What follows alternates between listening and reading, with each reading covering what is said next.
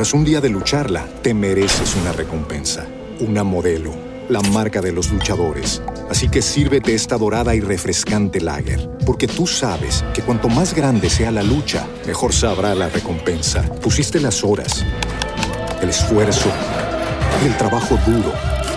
Tú eres un luchador y esta cerveza es para ti. Modelo, la marca de los luchadores. Todo con medida, importada por Crown Imports, Chicago, Illinois.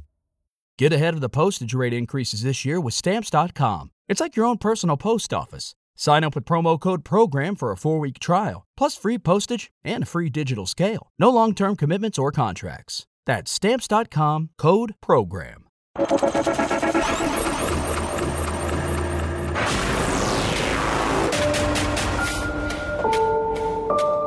Es una época en la que escasean las ideas en televisión. Cuando los realities se repiten una y otra vez. Una y otra vez y otra vez y otra vez. Las caras son siempre las mismas. Un extraño fenómeno que se expande descontroladamente como un virus por el cual los pobladores de la República Argentina están destruyendo sus receptores televisivos. Televisores que vuelan desde las alturas y se estrellan contra el pavimento, reduciéndose a polvo. Las cadenas de electrodomésticos ya no venden Smart TVs. La tendencia ha cambiado. Los humanos ahora compran compulsivamente equipos de radio y auriculares.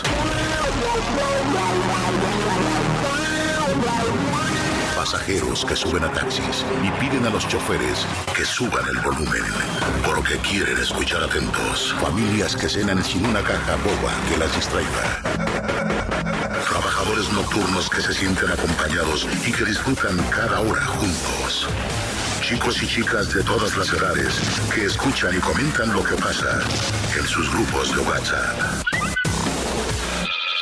Las noches de la Argentina están cambiando. Para siempre. Todos unidos en un mismo programa de radio. Un lugar donde los oyentes son protagonistas. Historias de terror reales, contadas en primera persona. Bienvenidos a este viaje de ida. Esto es Noche Paranormal.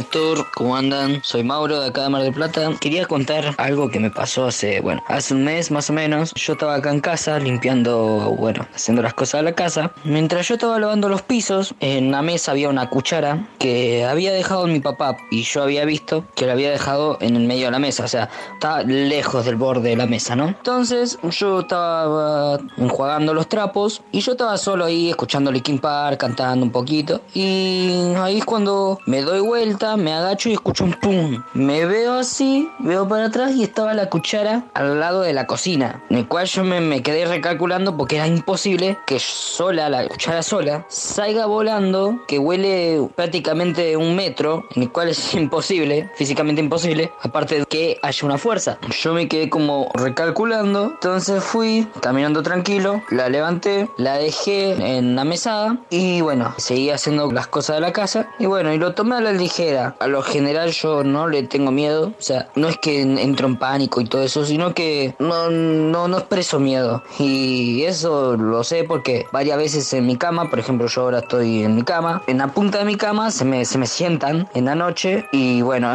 se me pegan unos jupites. Y también escucho cómo vienen caminando desde la pieza de mi papá hasta acá el taparcillo y van y vienen como si fuesen descalzos. Y bueno, y eso es lo único, lo único que pasa en esta casa porque hace mucho tiempo, en la casa donde vivo actualmente fallecieron unos ancianos, puede ser algo. Mi papá también me contó varias cosas, pero eso lo voy a contar en otro audio. Muchas gracias, Héctor. Te escucho desde hace años, te escucho de. No me acuerdo muy bien, te escucho desde que tenía 13 años, tengo 19. Así que nada, Héctor, muy buen programa y saludos desde acá de Mar del Plata. Espero que escuche mi audio. Jeje.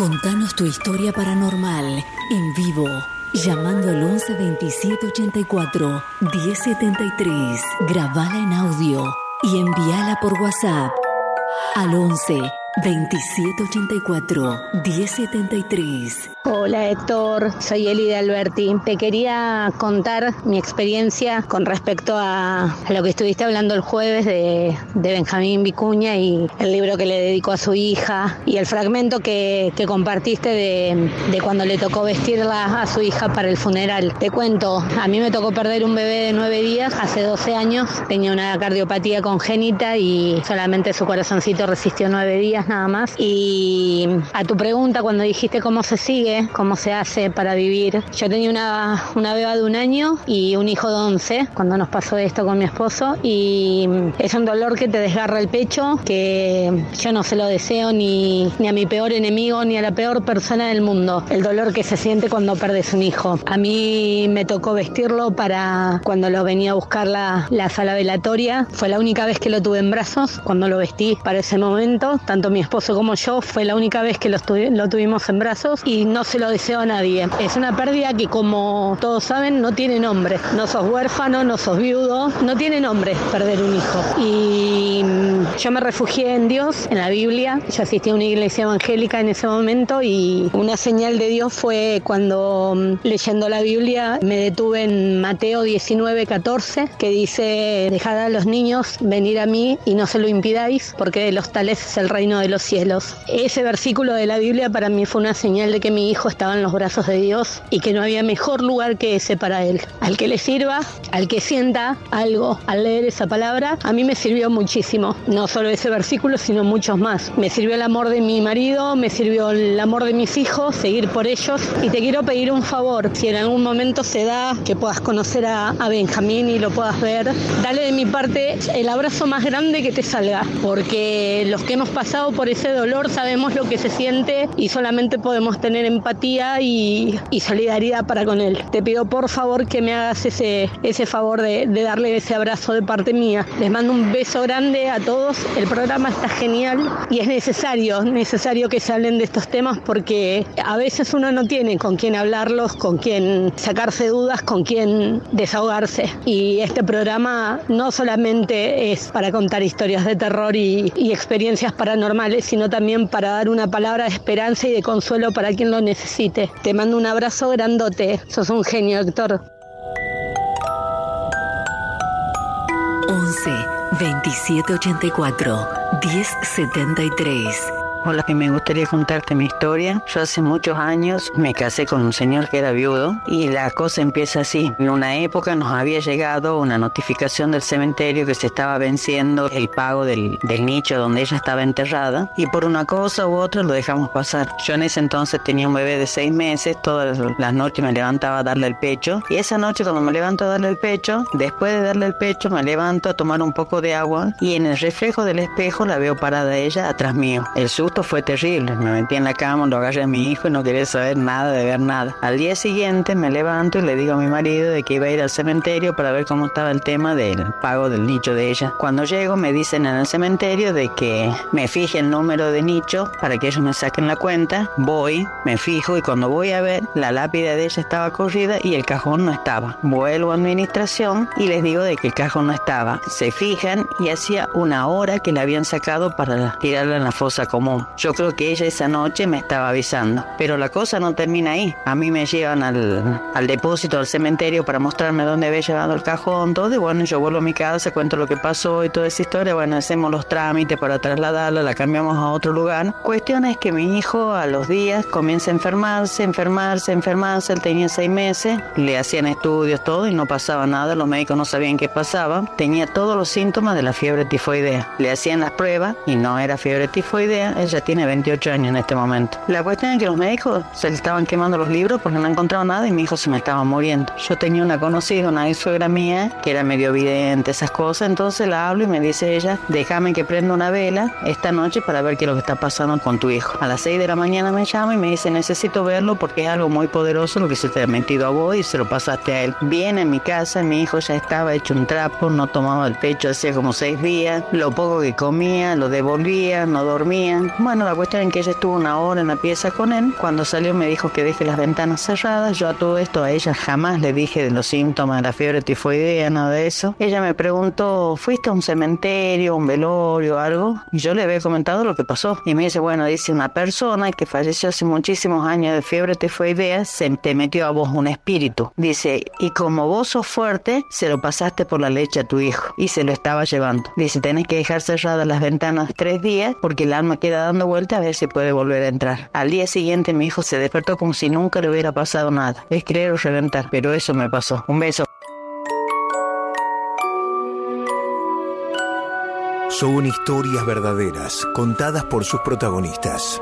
Hola Héctor, mi nombre es Paula, soy de Salta, capital. El domingo falleció mi papá después de mucho tiempo de una enfermedad muy larga. Cuando yo lo vi, no lo reconocí, la verdad, no parecía él y a mí me quedó eso. Y anoche, cuando intenté dormir, sentía mucho, mucho frío y después de un rato sentí un calor inmenso que me, como que me abrazó y sentí los cabellos de mi papá porque en la enfermedad había perdido sus cabellos. Él era un hombre muy crespo tenía rulos. Y ahora cuando él me abrazó, cuando me dio todo su calor, pude sentir los rulos de su cabeza y me quedé muy, muy tranquila.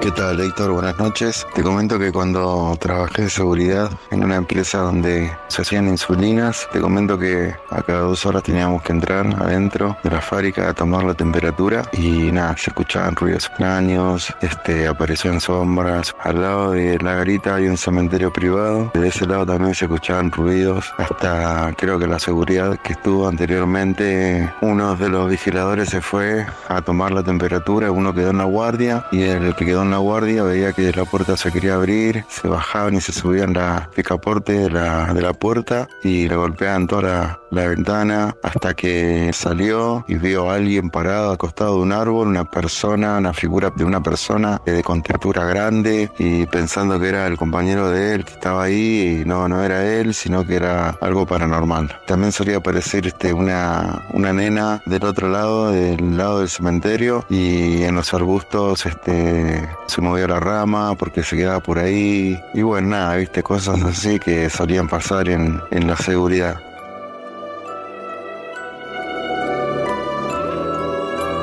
Yo estaba en mi casa hablando por teléfono y me golpean la puerta de mi habitación. Es una casa grande, yo pensé que era mi hijo. Le digo, pasá, le digo a mi hijo. Se abre la puerta y no había nadie. Bueno, miedo no me dio. Al día siguiente mi hermana me llama y me dice que falleció un primo, un primo muy mayor, primo lejano, primo de mi papá. Y le digo, ¿y a qué hora fue eso? Le digo a mi hermana. Y bueno, era la hora en que a mí me golpearon. Así que bueno, eso no es nada satánico. Es como hablamos siempre, pienso que se vino a Pero bueno, ¿qué vamos a hacer? No, hay de todo. Hay de todo. Para mí es satánica la gente que te viene con esos planteos. Bueno, si lo sabrás vos, no esto, pero hay que ponerle onda. No todos podemos opinar igual. Y como siempre te digo, sos un capo. Un abrazo para vos y todo tu equipo.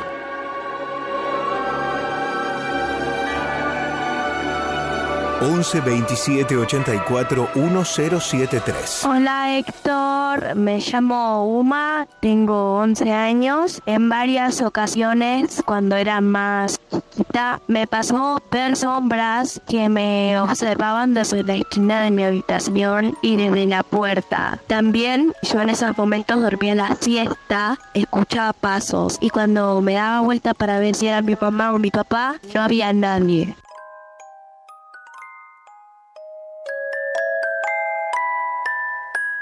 Hola, hola, soy Paulina de Chile, tengo 29 años. A mí me empezaron a pasar cosas como los 13 años, así que tengo un montón de historias, pero hoy día quería contar la más emotiva. Esto pasó en el 2018. Mi abuelo paterno estaba enfermo, él tenía 99 años y le dio una neumonía, quedó hospitalizado. Esa noche lo estaba acompañando mi mamá. Producto de la neumonía, su cerebro tuvo baja oxigenación por un tiempo, entonces esto llevó a que estuviera muy confundido, no entendía muy bien dónde estaba o qué estaba pasando, entonces necesitaba compañía constante. Y bueno, ese mismo día ya nos fuimos a dormir en la noche, eran como las once y media cuando me fui a acostar, ya me estaba quedando dormida y de repente sentí su olor muy claramente. Intenté ver como de dónde venía y no, no encontraba, no encontraba una fuente en ninguna parte. Me volví a acostar así como ya para dormir y lo volví a sentir, pero era una cosa como que el olor lo tuviera directamente en la nariz y era muy fuerte, muy claro y era el olor de mi abuelo, o sea, no era inconfundible,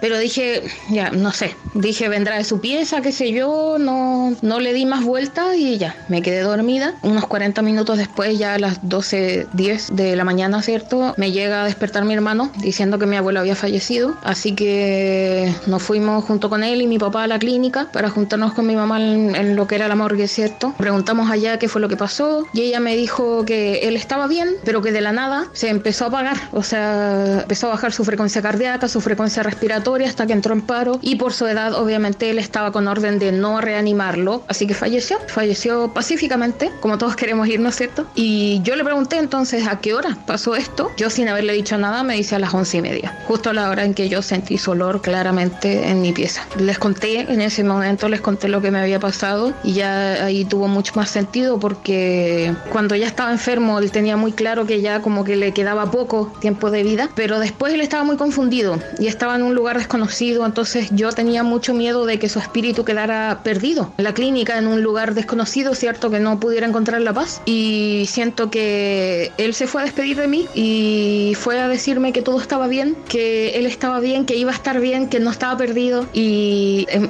siempre me emociona mucho contar esta historia, pero eh, eh, me llevó una paz y una tranquilidad enorme. Cosas así pasan, las historias paranormales no siempre son de miedo ni, no sé, cosas terroríficas, también hay cosas muy lindas. Yo tengo varias otras experiencias similares, así que eso, un saludo a todos, chao, chao. Saludos para vos también. ¿Qué tal? ¿Cómo andan? Bienvenidos, bienvenidas a las 9 de la noche con 17 minutos en la República Argentina. Aquí estamos una vez más. Primero lo importante, escucharte a vos en vivo.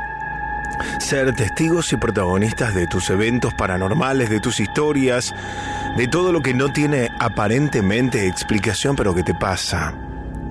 De eventos paranormales. Este es el ritual que ya está abierto desde ahora y hasta la medianoche, juntos en la Pop 1015. Esto es La Noche Paranormal. Para hablar en vivo conmigo, 4535 4204. El directo de la radio 011 4535 4204. Marca el teléfono desde cualquier lugar del país. 011 4535 4204. Llamás, te atendemos, das tus datos, contás algo de tu historia y en, y en un minuto te llamamos nosotros a vos. 4535 4204 el directo. Abrimos el WhatsApp paranormal 11 2784 1073 más 54 9 11 2784 1073. En un audio de WhatsApp contame en un par de minutos tu historia paranormal.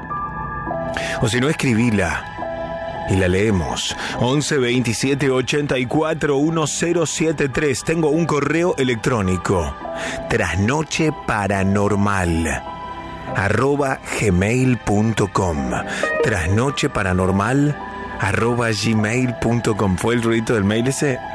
Trasnoche para... No, pensé que te estaba tirando la computadora del aire. Trasnoche paranormal arroba gmail.com.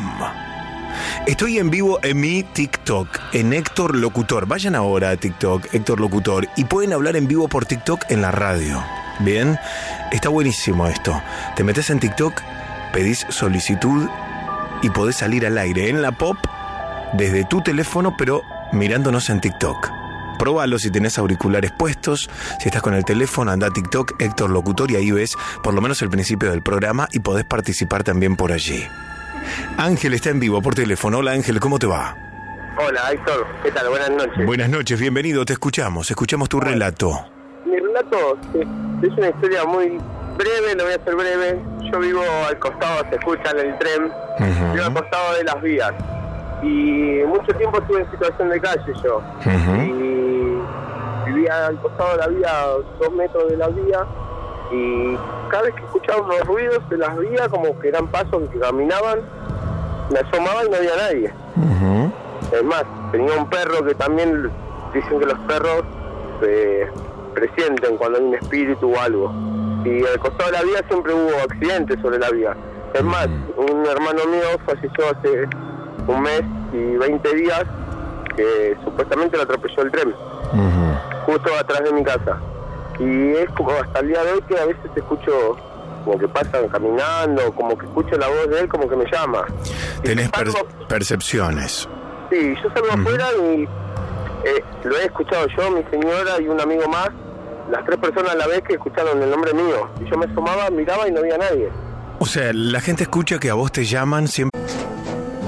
Tras un día de lucharla, te mereces una recompensa, una modelo, la marca de los luchadores. Así que sírvete esta dorada y refrescante lager, porque tú sabes que cuanto más grande sea la lucha, mejor sabrá la recompensa. Pusiste las horas, el esfuerzo, el trabajo duro.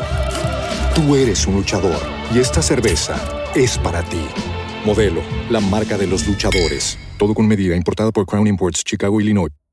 ¿Te preocupas por tu familia? Entonces, ¿por qué darles solo huevos ordinarios cuando pueden disfrutar de lo mejor? Eggland's Best, los únicos huevos con ese delicioso sabor fresco de granja, además de la mejor nutrición, como 6 veces más vitamina D, 10 veces más vitamina E y 25% menos de grasa saturada que los huevos regulares, además de muchos otros nutrientes importantes. Así que, dales los mejores huevos. Eggland's Best, mejor sabor, mejor nutrición, mejores huevos en las inmediaciones de la vía.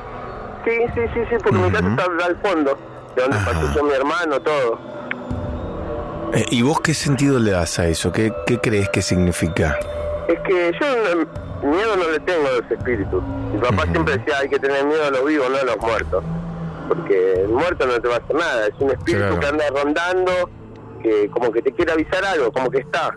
Me ha pasado viviendo en una casa que también había fallecido una señora que era la dueña y se hacía notar. Venía gente de afuera y se escuchaban ruido en mi casa, de una puerta que se movía sin haber viento. Eh, un amigo mío que entraba y decía que había un, espíritu, que había onda como negativa, como que había algo ahí adentro. Pero yo nunca le tuve miedo a eso. Es, algo raro. ¿Vivís, ¿Podés convivir con eso sabiendo que existe lo paranormal, pero no te genera miedo. Ángel, gracias por contarlo. Te mando un gran abrazo. Gracias a vos y es un gran programa. Gracias, loco. Chau, chau. Ahí estamos en vivo. Están llegando correos electrónicos también a trasnoche.paranormal.gmail.com. Romina La Mona Carballo en vivo. Hola, Mona, buenas noches. En un minuto estoy con vos. 4535-4204. Héctor, ¿cómo estás? Quería contarte que desde chica soy devota de la Virgen de Lourdes. Como de chica era alérgica al material plata, mi abuela buscaba una medallita de oro para regalarme. Nunca la encontró. En el año 2001 mi abuela muere. A los dos días de morir suena el teléfono. Me llama una mujer preguntándome por mi abuela Emma. Al indicarle que había fallecido, me dice, ¿Vos sos Analía? Tengo algo para darte que tu abuela me encargó y ya está pago. Al ratito se presenta en mi domicilio con una medallita de oro de la Virgen de Lourdes. Esta es mi historia. Hermoso, fascinante y atrapante el programa. Gracias. Héctor, me llamo Adrián y soy de San Cristóbal.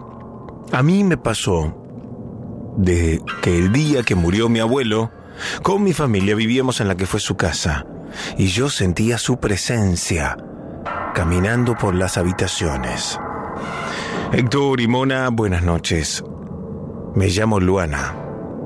Esta historia la protagonizó mi abuela Josefina. Siempre escuchamos el programa y está buenísimo. Sin más preámbulo, doy comienzo al relato. Hace unos años visitó su país natal, Paraguay. Gran parte de su familia sigue viviendo allí. Precisamente el suceso se desarrolló en casa de su hermana. Con ella presente junto a su hijo adolescente, era una noche calurosa. Ambas conversaban tranquilamente en la cocina. Su sobrino descansaba en la habitación. De un momento a otro escucharon unos pasos contundentes que se dirigían hacia ellas. Esperando que sea su hijo, miraron a la conexión de la pieza con la cocina y para su sorpresa, no había nadie. Continuaron con el diálogo. Luego de un corto plazo, escucharon un shhh en la puerta de la cocina. Logró tapar sus voces. Inmediatamente el muchacho se levanta a preguntarles si habían escuchado lo mismo. Efectivamente lo hicieron. Hasta el día de hoy no saben qué pudo haber sido.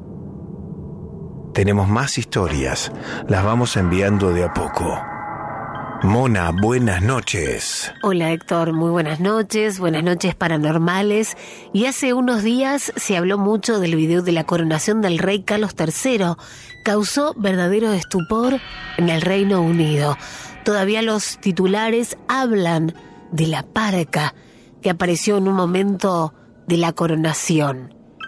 Después me van a contar ustedes si lo vieron en imágenes en la tele o lo vieron en algún medio gráfico o en redes. Una persona vestida completamente de negro, encapuchada, con un bastón largo, fue captada, se ve perfectamente en las cámaras de TV.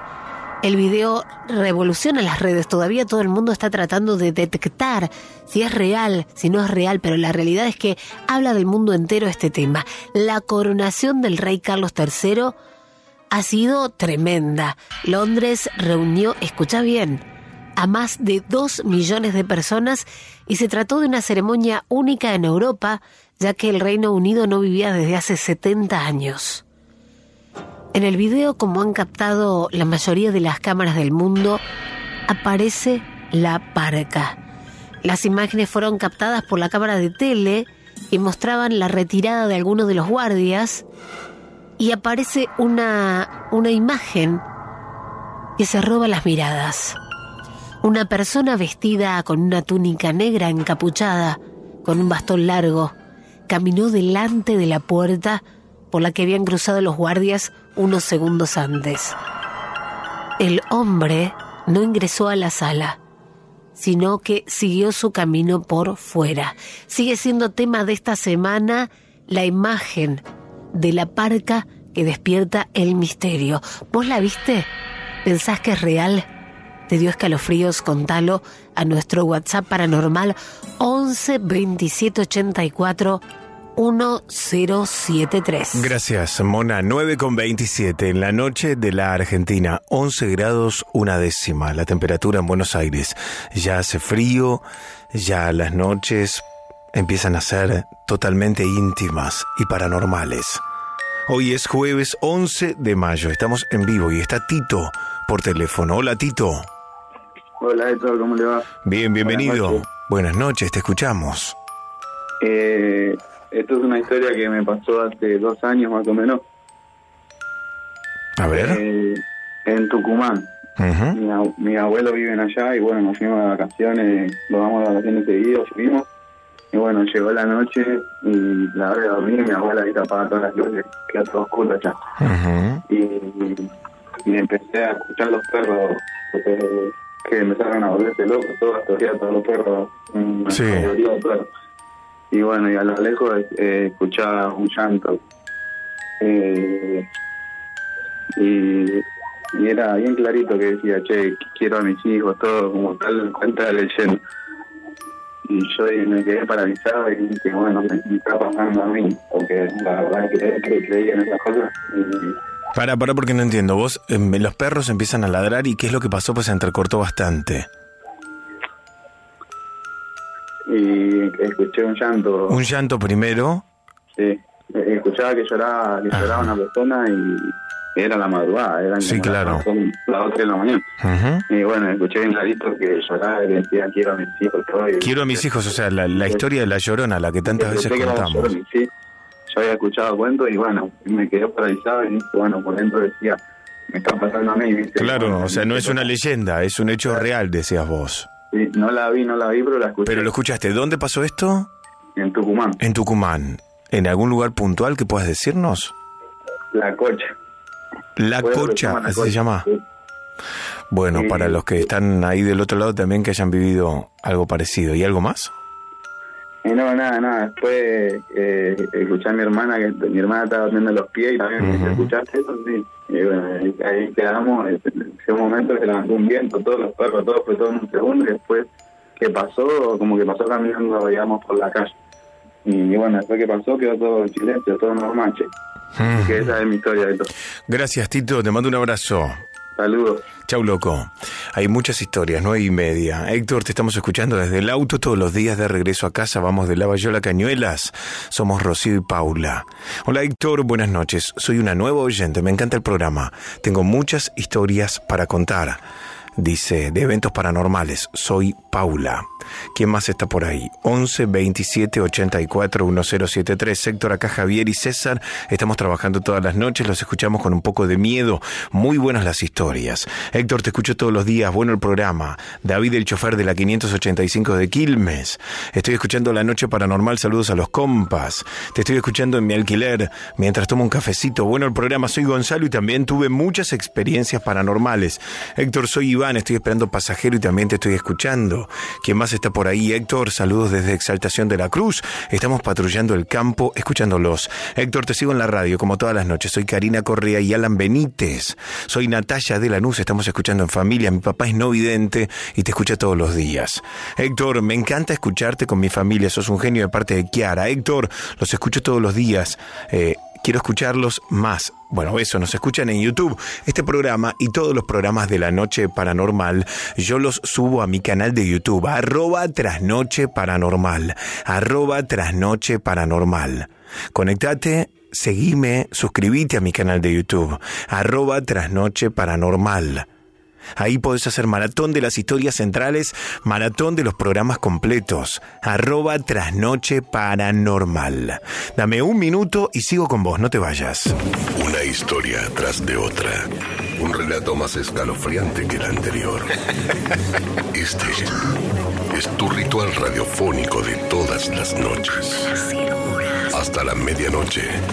Escuchás La Noche Paranormal. Cementerios malditos. Carreteras llenas de almas en pena. Casas embrujadas. Acá no hay ficción. Hay historias reales. Estás en la noche paranormal.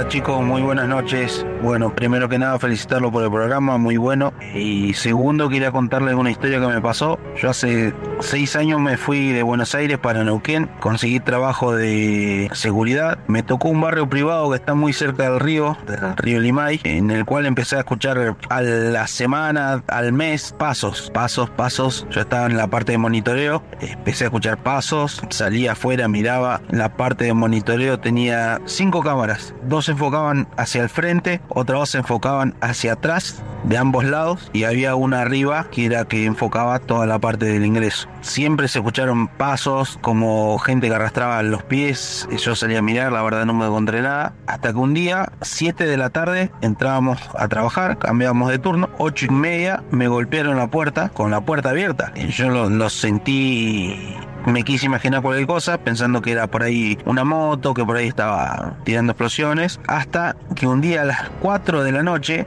llega uno de mis compañeros, lo cual ellos no me creían, llega uno de mis compañeros, nos estábamos hablando, mirando uno al otro y se escucha que golpean la puerta. Este muchacho estaba al lado de la puerta y la puerta se trababa con un seguro, el cual él quiere abrir y cuando se da cuenta de que no había nadie, mira para afuera, me vuelve a mirar a mí y yo le digo, viste que no está equivocado. Así que bueno, esa fue mi, mi experiencia paranormal. Mando un saludo y bueno, tengan buenas noches. Hola Héctor, soy Cami. Te quería contar lo que sucedió en la casa de un amigo de Hurlingham. Me quedé en enero a cuidar la casa. Fueron los días más raros de mi vida. Mientras estaba en la PC escuchando música, se me abría la puerta. Se me cerraba con fuerza. Cabe destacar que no había corriente de viento. Había ruidos raros, puertas que se abrían y cerraban. Un día de estos, mientras limpiaba, un vaso se cayó y empezó a moverse en el piso de la cocina. Me sentí observada todos los días que estuve ahí. Ya en el último día antes de que venga mi pareja a acompañarme, traté de ir al súper a comprar cosas. De repente me preparo para salir, la puerta se traba. No tenía manera de salir, no tuve manera de salir, que no sea por otra puerta secundaria. Creo que esa casa está embrujada. O el dueño anterior ronda con su fantasma por ahí y no quiere que habitemos en ella. Un abrazo, Cami. Gracias Cami, gracias Mona. 9 de la noche, 36 minutos. Voy a TikTok en vivo con Cris. Hola Cris, buenas noches. Hola Héctor, ¿todo bien? ¿Cómo estás? Bien, loco, bienvenido. Te escuchamos. Bueno, eh, mi historia eh, me pasaron cuando era chico, ¿no? Y bueno, una de ellas es que una vez habíamos ido a la casa de una abuela, de mi abuela, y nada, fuimos todos a dormir. Y a la noche siento que me, que me, está, que me bajan la frazada, ¿viste? ¿Que te tiran de la frazada? Que me, que me tiran de la frazada. Eh, yo abro los ojos a penita como para no. para no. eh, para no mirar de una, ¿viste? Para ver quién era. Entonces agarro y. Y entonces veo como un. como si fuese un. una persona que me estaba mirando, ¿viste? Tenía los ojos rojos y era peticito. Tenía un sombrero de paja. O sea, no, no, no se va a creer. Como un duende lo que estás describiendo. Como tipo un, como tipo un duende, pero, te, eh, pero era de la altura de la cama un poco más alto, ¿viste? Bien. Y estaba toda arrugada la cara de- de- del chabón. Ujú. Y nada, fue un- algo como que yo agarré y en ese momento no... no eh, yo creo que cuando te pasan las cosas no, no te das cuenta de lo que te está pasando, ¿viste? Porque uno dice, tengo miedo, ¿viste? Pero en ese momento eh, yo agarré y me hice como que, el, como que no pasó nada, ¿viste? Y quiero estirar la frazada como para como que me esté acomodando, ¿viste? Y la tenía agarrada re fuerte la frazada. Y hasta que agarré y O sea que hubo un fuerza forcejeo, o sea, no, no es que fue tu impresión. Te tiraban y vos No, no. tirabas también. Sí, sí, sí, yo estaba tirando eh, la frazada así hasta que agarró y soltó. Cuando soltó, agarré, me tapé, me tapé la cabeza y ahí que y ahí decía, no, por favor, que se vayan, tendencia, que se vayan. Hasta que, bueno, de- del, ta- del calor, no sé qué pasó ahí, me quedé dormido y al otro día, bueno, cuando nos levantamos yo conté y bueno, supuestamente a mi abuela le faltaban unos cigarros y supuestamente esa historia viene a ser como de un eh, que ellos me contaron porque yo en- hasta ese momento no sabía nada de, de- de- de el bomberito, que decía el pomperito, no sé bien cómo, cómo lo llaman. Pero bueno, eso fue lo que me había pasado que le había eh, contado y testigos, puedo tener testigos en otra, en otra historia de que yo había visto personas en mi casa, ¿viste? Sí. había visto unas personas. Me levanto así y veo que había unas personas de negro, con un traje negro así, uno bien peinado, el otro era pelado y el otro estaba mirando para otro lado. Y agarro y la levanto a mi hermana y le digo que mire, ¿viste? Y, y ella agarra y mira y dice, ah, no le des bola, tapate la cabeza. Bueno, desde ahí que yo me tapo la cabeza y duermo, ¿viste? Por eso es que me había bajado la per- el otro. Me dice, bueno, no le des bola, tapate la cabeza y dormí. Y yo agarré, me tapé la cabeza, me dormí y al otro día ella estaba contando, le estaba contando a mi mamá lo que había pasado. O sea, no era que yo lo había, lo había visto Claro, o claro. estaba soñando o algo, que yo la desperté a ella, le mostré y vio que estaban esas personas ahí y que nada que ver con nosotros, nada que ver con nuestra casa, nada, ¿entendés? Gracias, loco, por contarlo, por contar tu historia, Cris. Bueno, vale. Eh, te mando un y, abrazo. Sé que tenés otras. En otro momento nos contás las demás. Sí, sí. ¿Eh? Vamos a escuchar a la China. ahora. Dale un abrazo. Chau, chau. Ahí está Cris en TikTok. Y está la China también. Hola China, ¿cómo te va? Hola, buenas noches a todos. Buenas noches. Bueno, te Bueno. escuchamos.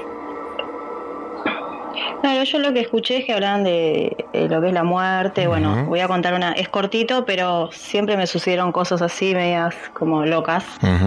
Eh, eh, tanto cosas buenas como malas. Pero bueno, ahora voy a contar esta historia que es muy cortita, pero es lo que me pasó con que vi la muerte.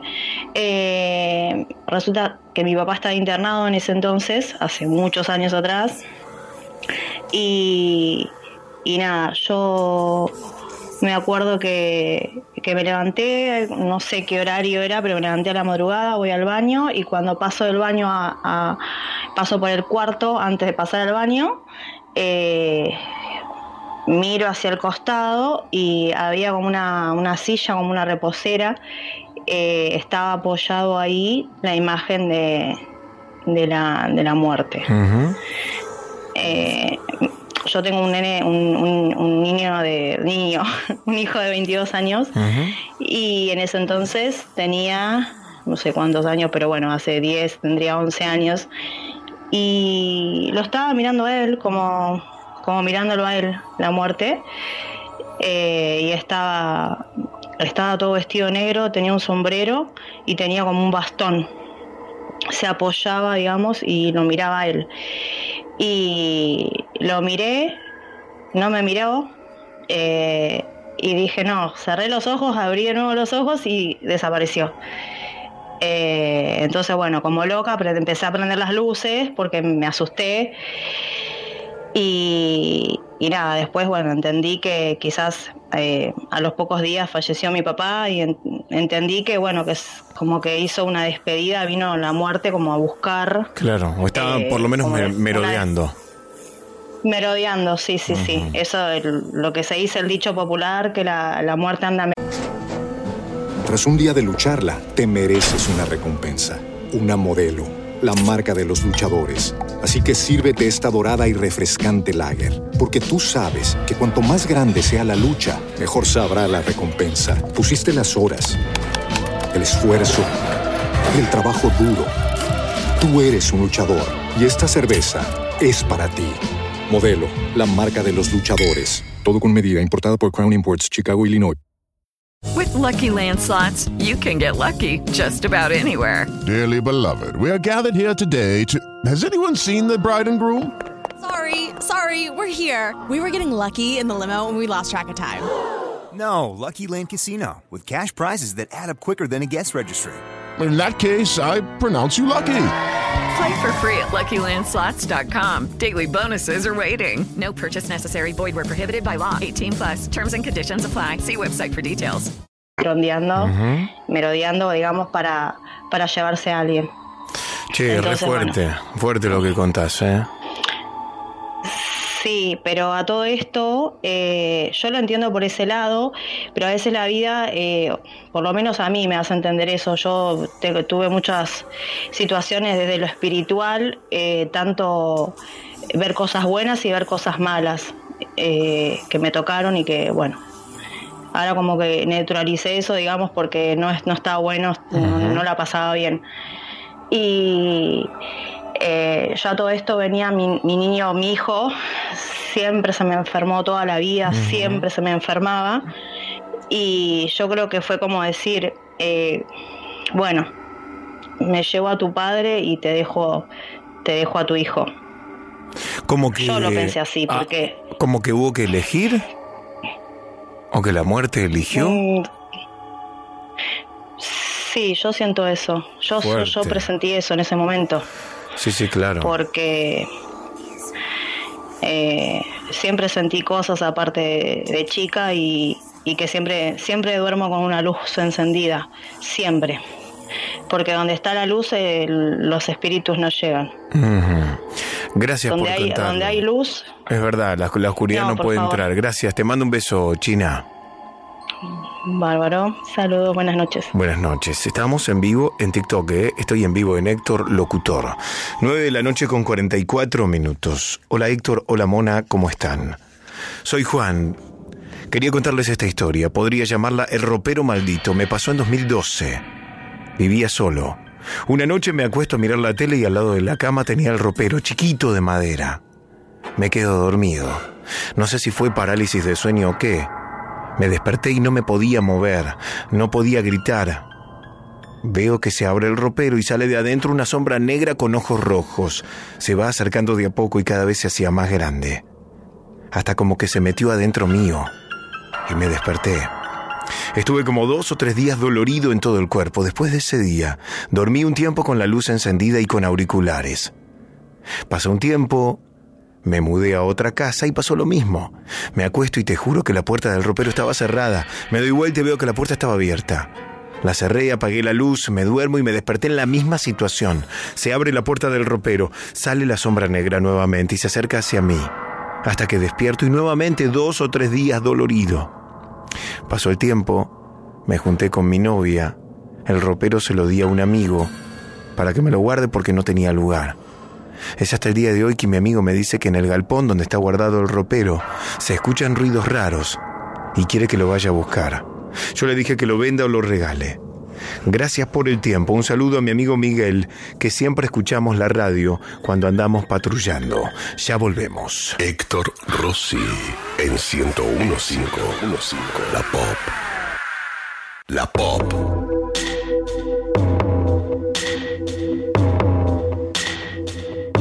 Hola, ¿qué tal? Buenas noches. Soy Soledad de Solano. Bueno, mi historia es, trabajamos en una fábrica, turno noche, y yo tenía un novio que me decía que no quería trabajar de noche porque había un viejito. Bueno, después de dos años, yo fui encargada de esa fábrica en San Martín y estábamos trabajando y una de mis compañeras pega un grito. Y ese grito nos dimos vuelta todas y le preguntamos qué, qué le había pasado. Y ella dice que había visto un viejito y lo describía tal cual. Así que dos personas vieron al mismo viejito y no se conocían. Y bueno, en esa fábrica siempre escuchábamos paranormal y siempre se escuchaba la canilla, siempre se escuchaba cajas que se movían.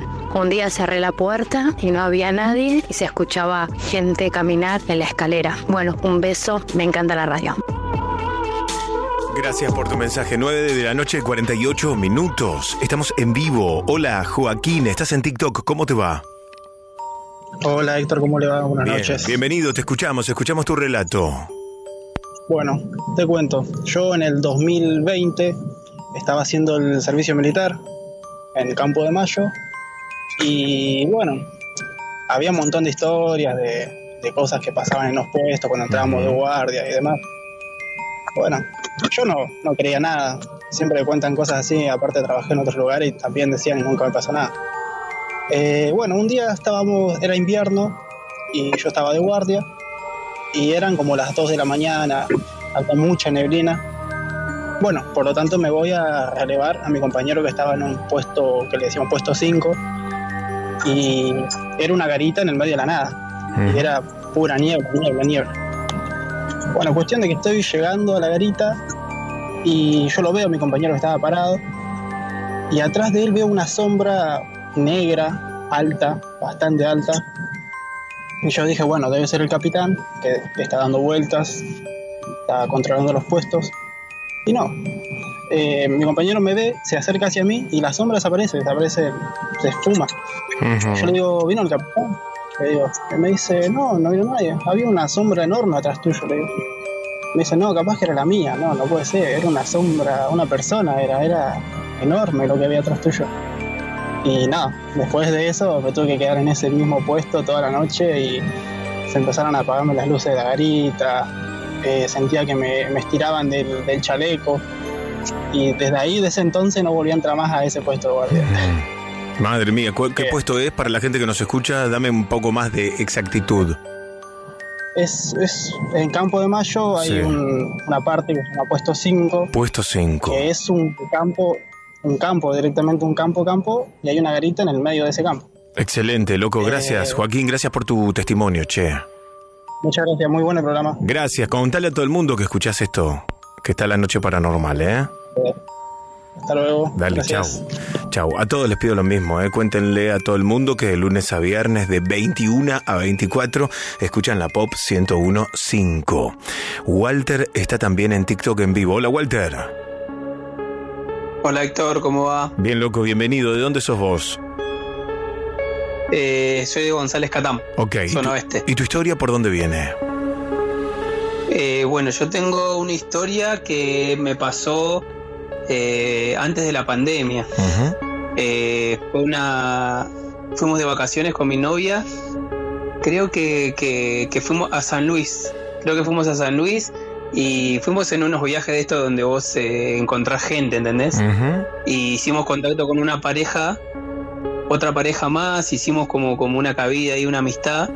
Bueno, cuando volvimos del viaje ya pasaron los días y, pintó pues como para juntarnos en la casa de, de, esta, de esa gente, ¿viste? De esta pareja. Sí. Eh, éramos seis en total.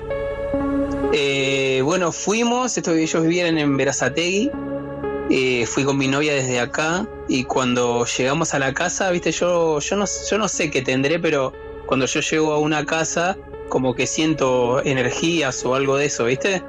Y, ya cuando entré, ya vi, ya sentí que era media rara la situación y, y, me mostraron la casa y como que tenían imágenes y, bueno, qué sé yo, a mí medio, medio, medio raro eso. Bueno, la cosa, vamos al hecho que te la estoy haciendo muy larga.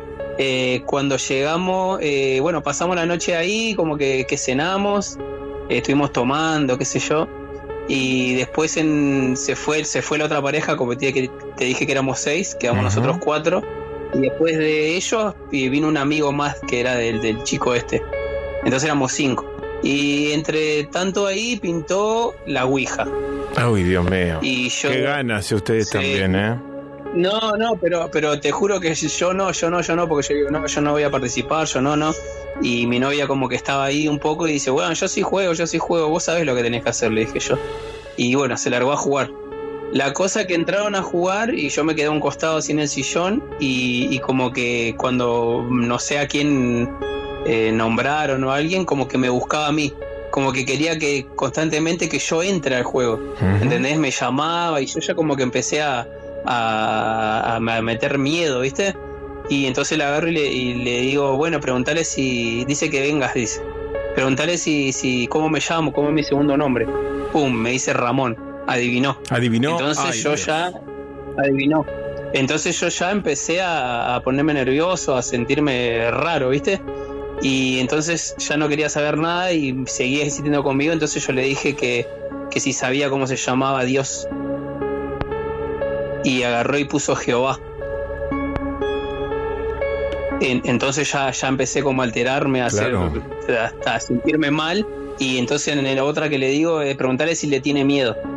Y cuando le, digo eso, así al toque que le pregunté eso, ¡fum! puso salir. Como que se fue. Y apenas se fue, acá empieza la, la, historia. Apenas se, se, se, va, que pone salir, se levanta mi novia. Se levanta y se va al baño. y, bueno, se quedó en el baño y nosotros seguíamos ahí, como que ya terminó, ellos seguían, se levantaron, qué sé yo, y veo que mi novia no volvía. Entonces la chica esta de la pareja me dice, eh, fíjate, fíjate, vale, se llama, fíjate, vale, que, que, no viene, qué pasó, debe estar en el baño.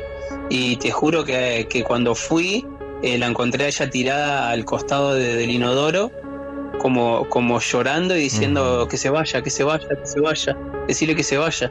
Me tiro del, delante de ella y, la escucho, ¿viste?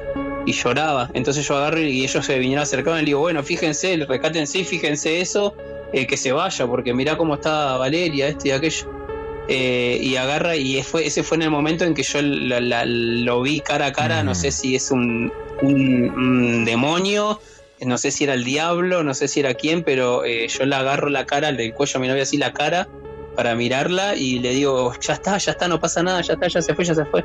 Y me dice, no, decirle que se vaya. Y así como ella lloraba, también se reía. Me miraba a los ojos y ponerle decirle que se vaya, hacía... O sea, yo, yo lo tenía así, enfrente, ¿entendés? Enfrente, enfrente. Y, y bueno, y esa es mi... mi, mi encima fue mi única, mi única encuentro así paranormal que tuve yo en, en mi vida fue esto y no justamente por mí, sino por, por mi novia en ese momento. Gracias por contarlo, bueno, Walter. quería contarlo y bueno, ahora se dio por el TikTok porque siempre intenté llamar y, no, no, entré. Bueno, hoy, fue, hoy fue, la noche, un abrazo. Chau, chau. Hay mucha gente en TikTok, ¿eh? ahora los sigo aceptando para hablar en vivo. Se meten en Héctor Locutor, me siguen en TikTok y ahí estamos. También subí un video a mi cuenta de Instagram, arroba Héctor Locutor OK. En China hay un empleado en una cocina, un restaurante, que sufre un evento paranormal muy extraño. Lo toman del pie y lo tiran, lo tiran al piso. Y todo queda grabado por una cámara porque nadie le creía a este hombre cuando relata lo que le pasó. El video está en mi Instagram, en arroba Héctor Locutor OK. Seguime en Instagram, arroba Héctor Locutor OK. Búscame en la lupa de Instagram si todavía no me seguís, arroba Héctor Locutor OK. Búscame. Una vez que me buscas en Héctor Locutor OK, empiezas a seguirme una vez que me seguís, al lado de mi nombre, a la derecha, hay una campanita. Toca la campana y desliza hacia la derecha activando todas las notificaciones. Así no te perdés de nada. Todo eso en mi Instagram, arroba Héctor Locutor OK. Y está el video de este empleado de la cocina en China que sufre un evento paranormal. Te invito a verlo y a dejar tu testimonio. ¿De qué se trata para vos? Compartí el video, comentalo, arroba Héctor Locutor OK. Arroba Héctor Locutor OK. Para hablar en vivo conmigo esta noche, el directo de la radio, el teléfono 4535 4204. 4535 4204. El WhatsApp paranormal 11 27 84 1073 más 54 9 11 27 84 1073. Audios de WhatsApp o escribí tu historia. Héctor y Mona, con respecto a soñar con los fallecidos, yo sueño con mi madre, que murió hace 11 años. Ella se me aparece en sueños. Cada vez que estoy hiper estresado, ella me abraza, me habla y me calma. Al día siguiente estoy como si hubiera salido recién de la lucha, de la ducha, liviano, impecable y ligero. Saludos a todos desde Maquinista Sabio. Esta historia es real. Hola Héctor, los escuchamos siempre. Un gran abrazo, dice Dinko, que nos escucha noche a noche y les encanta las historias que llegan a través del aire de pop. No cambien, nos dice. Un beso para vos.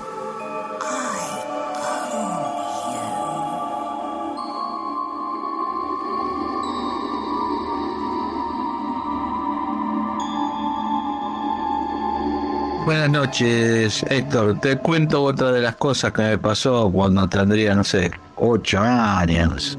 Lo voy a hacer medio corto porque es muy largo. Resulta que estábamos sentados en el patio, mi papá estaba edificando, adelante tenía como para poner una ventana balcón, viste, una pared. Era verano, estábamos sentados con un sillón en el patio con un gatito, un perrito y comiendo mandarinas con mi mamá y mi hermano. Y resulta que vemos que mi hijo agarra una masa, una masa que tenía, que cada vez que había problemas en esas épocas había mucho rateos ahí, ¿viste? Entonces agarraba la masa y salía. Y salió caminando hacia la, la pared del frente, esa parecita que estaba como de 60, 80 centímetros, y se paró ahí arriba y miraba para el frente. Y todo campo, el barrio de los Manzanares, ahí en, en, Cristianí y San Justo, ¿viste? Por Venezuela. Ahí. Bueno, me, me acerco, ¿viste? Me acerco, yo era chiquito, me acerco eh, a, ver qué pasaba ahí que estaba haciendo un viejo. Y resulta que se venía del terreno de enfrente, que era el terreno de Don Maitín, que sembraba, tenía sembrado algodón y azafrán, no me olvido más de eso. Viene un puntito rojo, naranja, viste, de esos colores. El puntito ese venía atravesando todas las plantas allá, y cada vez hace más grande, más grande, más grande, más grande, más grande. Cruza la calle, que era de tierra. Nosotros teníamos en el frente el pastito cortado y esos cactus de hojas grandes, viste. Atraviesa todo eso. Yo me agarro de la mano de mi viejo, mi viejo más al mano, y esa cosa era el ancho del terreno y nos atravesó. Era una, no sé cómo explicarlo, como adentro de algo que no se veía, ese algo redondo, había como una nube de color naranja, rosa, viste, dentro de esos colores, así medio rojizo, amarillo. No sentimos nada, en realidad no sentimos nada, ni olor, ni dolor, ni nada. Y esa porquería nos atravesó, era finito, no era como mucho, viste, como era una cosa finita, pero se había hecho del ancho del terreno. Nos atravesó, atravesó a mi vieja que agarró a los perros, al gato y a mi hermano a un así, a la bolsa de mandarina, y esa porquería atravesó la casa, teníamos una casillita, y atrás había siete cipreses, que limitaban con el vecino. Atravesó los cipreses y se fue. Eso fue extraño, no, no sé qué acto fue, pero en realidad nosotros no hemos sentido nada. Pero eh, me gustó podértelo compartir, porque es una de las tantas cosas que nos han pasado. Después te voy a seguir contando, tengo un montón de cosas. Mira que ahora tengo 60 años y mira si tengo cosas de esas para contar. Pero bueno, esa es una de las cosas que me pasó, tendría 7, 8 años.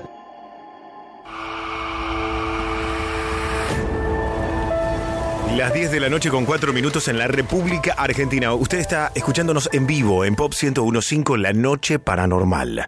Voy a TikTok, voy a Diego, que estás en directo. Hola Diego, ¿cómo te va? Hola, ¿cómo estás, Héctor? Bien, loco, bienvenido. ¿De dónde sos vos? Eh, yo soy de San Miguel y la historia que te voy a contar pasó en un hogar de adultos mayores de Bellavista. Bueno, adelante. Eh, yo soy trabajador social soy trabajador social y bueno, justo fallece un residente muy querido en la residencia y estábamos todos esperando los remises para ir al cementerio. La cuestión, te cuento, cada residente tiene un collarcito con un botón, parecido a un botón antipánico, que siempre que necesite algo aprieta y en lugares estratégicos del hogar eh, hay una pantallita donde te aparece el nombre de la persona y la habitación para que ir a asistirlo. La cuestión es que justo llegan los remises y vamos con el profe de educación física y la enfermera a apurar a todos. Vamos, vamos, que están los remises. Y de golpe eh, estábamos los tres juntos, la enfermera, que era la más seria de todas, el profe y yo, y sentimos el, un llamador que suena y al toque tenemos la costumbre de mirar la pantalla. Y en la pantalla estaba el nombre del residente que, que nos estaba esperando en el cementerio. Así que la enfermera, eh, que está acostumbrada a estas cosas, le dijo el nombre, le dijo, quédate tranquilo, que ya vamos para allá a despedirte.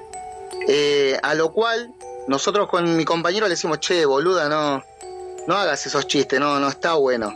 Me dice, no, no, qué chiste. Si el llamador de él está en el cajón con llave, vamos. Fuimos hasta la enfermería, sacamos la llave, abrió y en el fondo estaba el llamador de él. Dios mío, ¿y cómo? Así que imagínate. ¿Cómo llegó a.? No, imagínate. Tras un día de lucharla, te mereces una recompensa, una modelo la marca de los luchadores. Así que sírvete esta dorada y refrescante lager, porque tú sabes que cuanto más grande sea la lucha, mejor sabrá la recompensa. Pusiste las horas, el esfuerzo, el trabajo duro.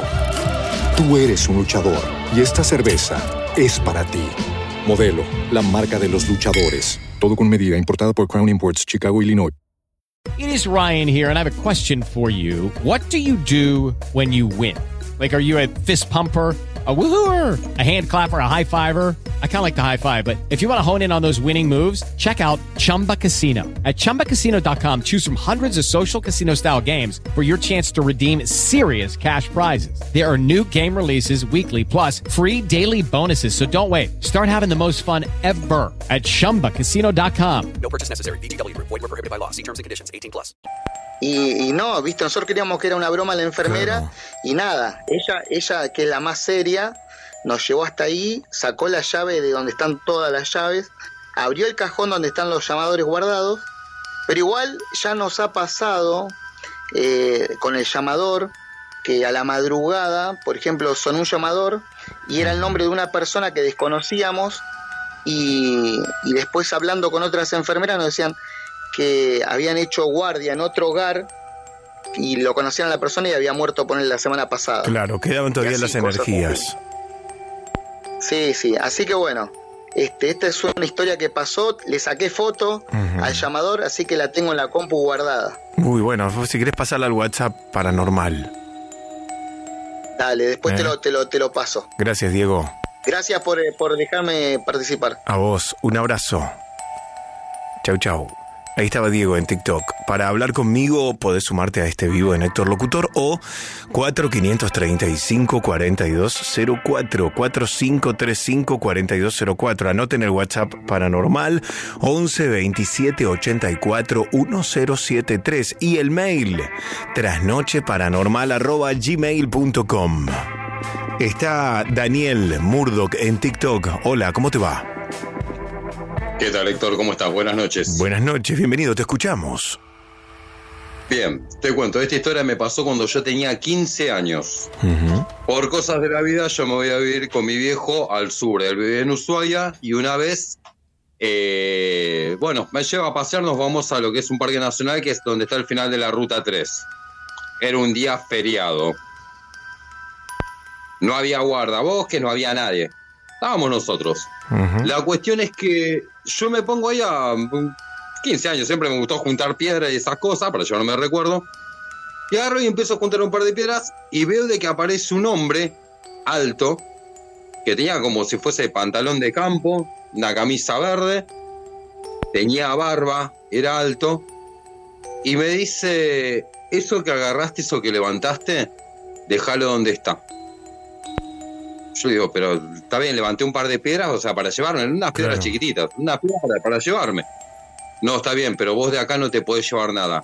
Lo que dejaste, o sea, lo, lo, lo, que, te, lo que te lo guardaste, déjalo acá. Bueno, agarro las piedras, las vuelvo a dejar. Yo a mi viejo lo tenía, no sé, calculo yo a 10 metros mío.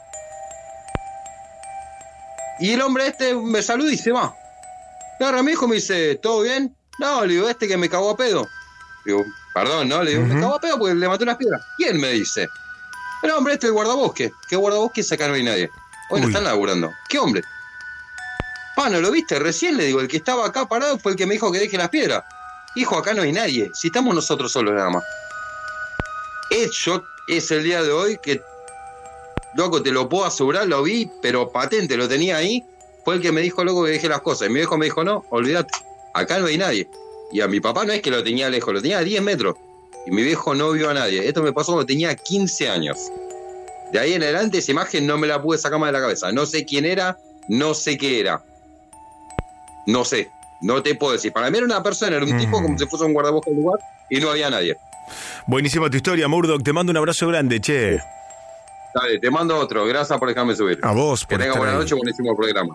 Cuídate, chau, chau, Estamos en vivo, ¿eh? A las 10 y 10 de la noche de la Argentina.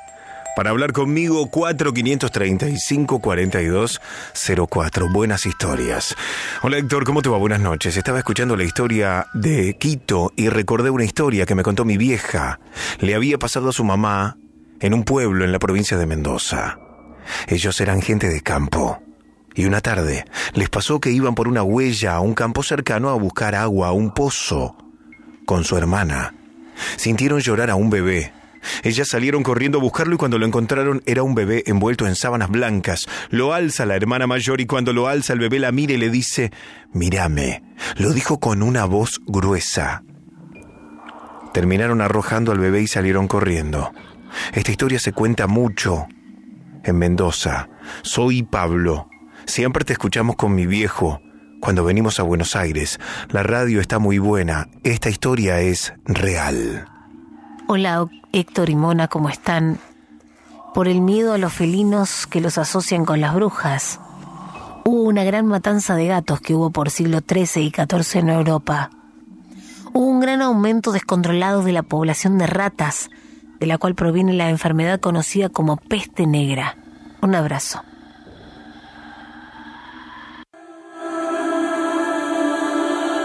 Las 10 y 11 en la noche de la Argentina. Estamos en vivo. Está Jorge en TikTok. Hola Jorge, ¿cómo te va? ¿Cómo te va? ¿Todo bien? Bien Jorge, te escuchamos, escuchamos tu historia. Hola. Hola. Te estamos escuchando, Jorge. ¿Me escuchás? Sí.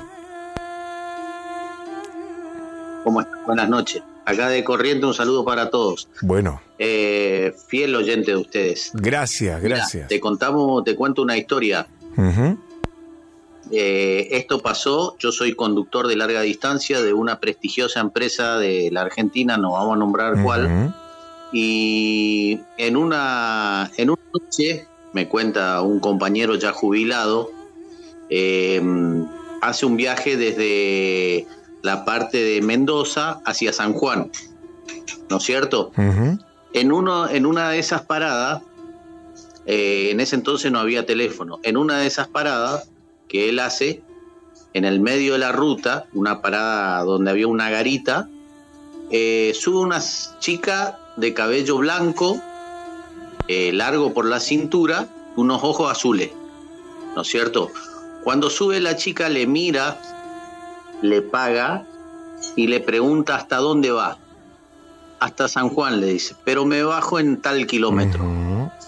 Bueno, cuando él se va, eh, sigue el viaje y mira hacia el espejo retrovisor, porque no era coche doble piso, era piso elevado, le ve a la chica atrás en la última butaca en el medio, con la cabeza agachada. Entonces le dice al compañero, fíjate qué pasa con la chica esta, que parece que está descompuesta. Claro. Cuando se va para allá, levanta la cabeza y le mira. Y le dice, no, no pasa nada, le dice. Eh, voy bien, sigan viaje. Bueno, sigue viaje. Cuando la chica bajaba, ejemplo, en eh, kilómetro 20. Antes del kilómetro 20 se levanta y viene caminando y le dice, acá me bajo yo. Le dice, pero acá no hay nada. ¿Qué haces? No, me bajo yo acá. Bueno, le abre la puerta. Cuando le abre la puerta, se baja la chica y le dice, ¿y dónde vivís? Y le muestra el cielo, arriba. Entonces mi compañero se quedó atónico por lo que había pasado y se da vuelta a la chica y le dice, lo único que te digo es que tu hijo va a estar bien. Se fue caminando para atrás del colectivo, él se bajó, cuando él se baja, mira, no había nadie. Entonces, ¿qué pasa? Se va a la, termina el recorrido en San Juan, llama por teléfono a la casa pregunta cómo están todos, le dice la mujer que el, al hijo más chico se le había caído el televisor encima. El chico andaba caminando y se le cayó el televisor, los televisores de antes, eso grande, se le cayó encima. Bueno, entonces él agarró, se fue, eh, pidió permiso, volvió a Mendoza. Cuando se fue estaba en la casa Llega a la casa y el chico estaba en el hospital. Cuando se van al hospital, el chico estaba grave. Hoy ya es padre, todo el, chico este. Se fue y estaba grave el chico y dice que cuando se da vuelta le ve a la misma chica salir de la sala donde estaba el hijo. Y le dijo, no te preocupes, nosotros le cuidamos a tu hijo se dio vuelta y se fue. Cuando él le quiere seguir, agarra una enfermera y le dice, ¿a dónde va? Voy a ver a la señora que estaba con mi hijo ahí, que está, le estaba cuidando. No, le dijo, no hay nadie. Acá no había nadie. Dios mío. Una de las anécdotas que él, hasta ahora con hoy 72 pirulos, se le llenan los ojos de lágrimas. Y uno es creer o reventar, yo que estoy en la ruta todo el tiempo, veo cosas pero como siempre digo, ¿no? Uno siente, presiente las cosas. Y eso es una historia de vida que él lo vivió. Tras un día de lucharla, te mereces una recompensa, una modelo, la marca de los luchadores. Así que sírvete esta dorada y refrescante lager, porque tú sabes que cuanto más grande sea la lucha, mejor sabrá la recompensa. Pusiste las horas, el esfuerzo, el trabajo duro. Tú eres un luchador y esta cerveza es para ti. Modelo, la marca de los luchadores. Todo con medida, importada por Crown Imports, Chicago, Illinois. Y, y bueno, te quería comentar esto. Gracias por contarlo, Jorge. Te mando un gran abrazo. Otro para vos. Cuídense Gracias. mucho. Besos. Gracias por tu historia. Chao. Estamos en vivo, ¿eh? Héctor, mi nombre es Fernando. Vivo en Palermo y hace tres meses que vengo jugando ajedrez con una entidad. Todo comenzó por mi obsesión de aprender y me quedaba hasta tarde practicando solo. Una noche, dejo el tablero con una posición para el otro día. y me apareció una jugada que ni tenía pensada. Creí que había sido yo y dormido había hecho la jugada, pero al otro día pasó lo mismo. Entonces antes de irme a dormir, empecé a notar la última jugada y al otro día me aparecía en el tablero en el contraataque. Esto desde hace tres meses. Obviamente que podría poner una cámara y ver el momento del movimiento de la otra parte, pero no, no lo voy a hacer. La verdad se tornó mi compañía y maestro o maestra. Llegará el momento de presentarnos. Esto es hoy y es real. Ya hice la jugada para mañana y me acosté para escucharlos. Gracias y sigo firme junto a ustedes. Hola Héctor, hola Mona. Hace poco murió de viejito mi perro Buddy. A las semanas de que falleció, yo de reojo juro que lo veía. Fueron tres días seguidos. Lo veía, lo escuchaba. Escuchaba el ruidito de las uñas en el piso. Sentí que no se quería ir y le dije, mirá que voy a estar bien. Ya te puedes ir con Toby y Manji, mis otros dos perritos fallecidos. Un abrazo. Un abrazo para vos también. Un minuto y volvemos, no se vayan. Estás escuchando La Noche Paranormal. Estás en 1015. La Pop. Hasta la medianoche. Escuchás La Noche Paranormal en 1015. La Pop.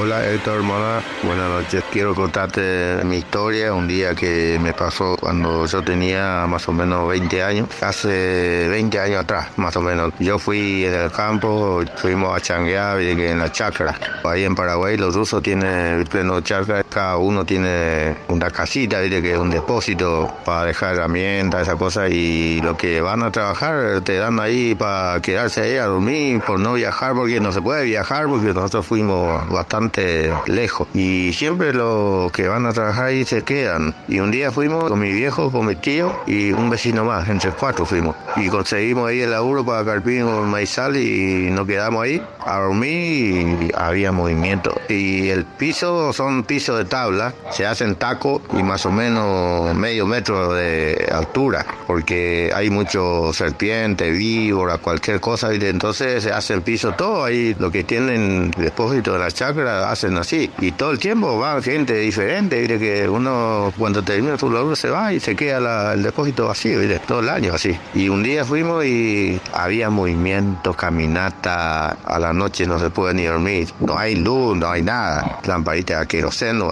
Y un día amaneció lloviendo y como no, no se puede hacer nada en la chacra, nos quedamos ahí en el rancho. Y mis tíos andan jodiendo por ahí y miró abajo del piso, ¿viste? como el piso es tabla, ahí lleno de lluvia, todo eso. Hay una bolsa tipo bolsón, eso que se usa ahí en la chacra. Y los tiró, los sacó para afuera y ahí había un calavera, todo hueso de gente humana. Pero los animales, ratas, qué sé yo, ya se comieron todo, quedó los huesos. Eso fue hace 20 años atrás y nosotros ahí nomás vinimos para la casa, nos quedamos más. 11 27 84 10 73. Hola Héctor, un saludo enorme para ti, un abrazo grandísimo para todo tu equipo de trabajo, para toda la gente que te escucha. Sos un crack, eres el mejor de todos y el programa es el mejor de Latinoamérica. No es un cumplido, es la verdad.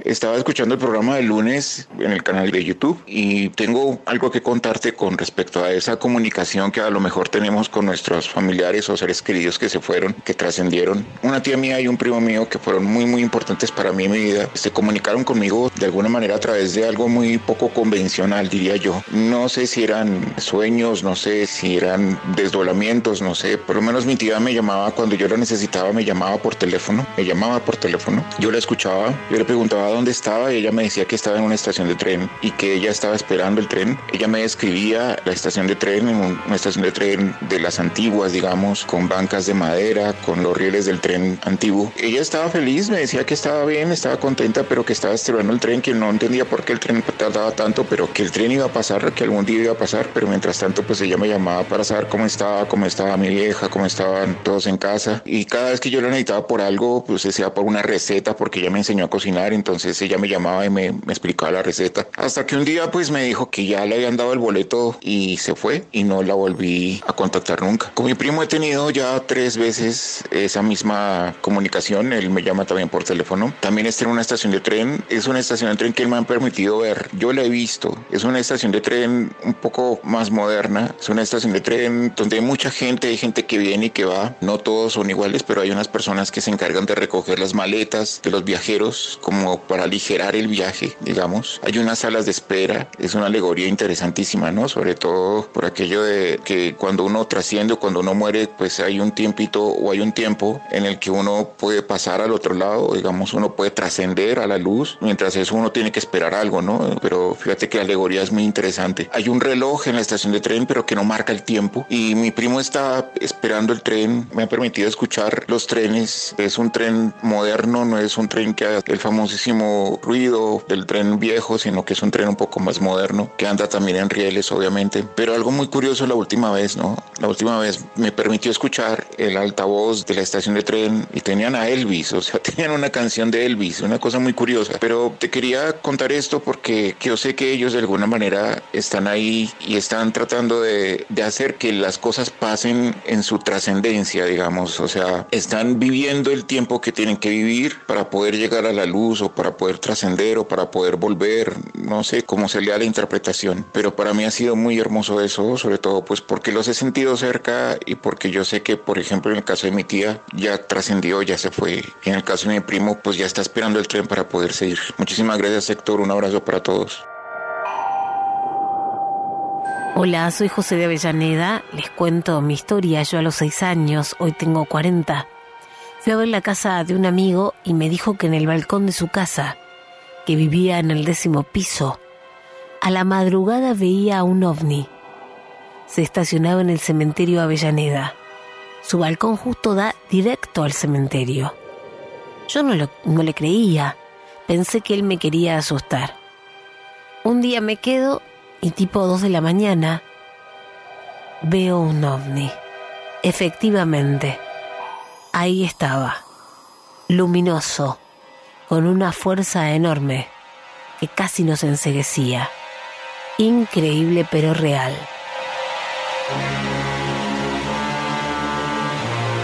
11 2784 1073 Héctor, ¿cómo estás? Buenas noches. Mirá la foto que te mandé ahí. Esa foto es aproximadamente dos semanas. Es el auto de un amigo. Bueno, justamente lo que está redondeado ahí, si haces bien el zoom, se llega a ver bien, bien rostro una calavera. Lo que le llamamos en la religión un kiumba, un espíritu. Recién me acaba de mandar un mensaje a mi amigo que estaba haciendo viajes con la aplicación de Uber y me decía que dejó unos pasajeros, que la mamá venía renegando con la nena, que no se quería bajar. Bueno, se bajó. Y dice que ya pasó el viaje 10 minutos minuto 15, sienten el asiento trasero, en la parte eh, del, del, conductor atrás de él. Siente como que le empujan el asiento dos o tres veces, viste, cuando apoya las rodillas y se aceptó y dice, no, no puede ser que me haya olvidado la nena acá arriba. Así que agarró, se dio vuelta, manoteó para ver si había alguien, no había nadie. Se apagó la aplicación y se fue a la casa. Son historias verdaderas, contadas por sus protagonistas. Hola, buenas noches, Héctor, equipo Judith de Palermo. Y les mandé un, una fotos de la asunción del, del rey. Apareció ahí una figura un poco rara en las fotos. Pero voy a lo siguiente. Hoy comentaba si, esto como le pasó a Marcelo Tinelli, que apareció algo después de mucho tiempo, que lo encontró. En mi caso personal, yo me mudé hace tres años. Yo tenía la foto de mi padre. Estábamos los dos en el año 99, por allá. Es un marquito de fotos muy difícil de sacar la foto. Entonces, bueno, cuando terminó la mudanza, una regla, qué sé yo, encuentro el marquito sin la foto. Qué raro, ¿dónde estará? Busqué, busqué, busqué, quedó el marquito dando vuelta. Y este año, principio de año, arreglando la biblioteca, colocando libros. Tras un día de lucharla, te mereces una recompensa, una modelo, la marca de los luchadores. Así que sírvete esta dorada y refrescante lager, porque tú sabes que cuanto más grande sea la lucha, mejor sabrá la recompensa. Pusiste las horas, el esfuerzo, el trabajo duro. Tú eres un luchador y esta cerveza es para ti. Modelo, la marca de los luchadores. Todo con medida, importada por Crown Imports, Chicago, Illinois. Lucky Land Casino asking people what's the weirdest place you've gotten lucky? Lucky? In line at the deli, I guess? Aha, in my dentist's office. More than once, actually. Do I have to say? Yes, you do. In the car before my kids' PTA meeting. Really? Yes. Excuse me, what's the weirdest place you've gotten lucky? I never win and tell. Well, there you have it. You can get lucky anywhere playing at LuckyLandSlots.com. Play for free right now. Are you feeling lucky? No purchase necessary. Void where prohibited by law. 18 plus. Terms and conditions apply. See website for details. libros, sacando libros, qué sé yo, limpiándolo, que pin que pan, dentro de un libro aparece la foto que estaba en el marquito. Es cosa rara, no sé si es señal, no sé qué es, pero a mí me pasó una foto muy difícil de sacar y aparece en otro lado. Así que es esas cosas raras que también nos pasan. Yo creo en todo, eh, escucho mucho el programa y hubo un programa que yo no me moví un minuto, fue el viernes pasado. Era una seguidilla breve, por eso quiero hacerlo rápido, pero fue espectacular porque era uno tras otro de unos comentarios que fueron espectaculares. Yo no me podía mover para ningún lado porque fue un programa que era ta, ta, ta, ta, ta, ta, ta, espectacular el viernes pasado, es decir, todos los días, pero el viernes fue algo especial, fue espectacular. Así que felicito al programa, maravilloso, y saludos a toda la audiencia. Y bueno, abrazos y sigan así, pues maravilloso. Muchas gracias, abrazo, los quiero y los escucho todos los días. Abrazo a todos. Hola Héctor, ¿cómo están? Recién contaban historias y me pasa que se nos apaga el auto. Cuando lo prendemos la radio se subió al máximo y la persona que contaba la historia dijo que se le apagó la radio y se le prendió a todo volumen. ¿Será coincidencia? Claro que no, Mona, claro que no. 22 y 28, no hay coincidencias en esto. ¿Vieron el video que se publicó hace horas nada más del momento en el que cayó al vacío Sofía, esta joven que despertó del coma y denunció a su novio? Estaba en estado crítico desde el 28 de marzo en La Plata. Las primeras versiones decían que la chica se había caído. La agarró del cuello y la tiró por la ventana, denunció su madre. Son imágenes muy fuertes.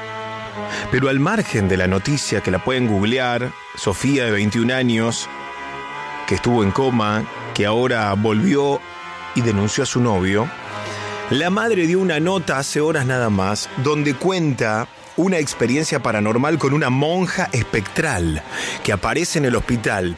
Debido a la gravedad del caso y a la seriedad que tiene, este evento sobrenatural cobra otro todavía, otra importancia.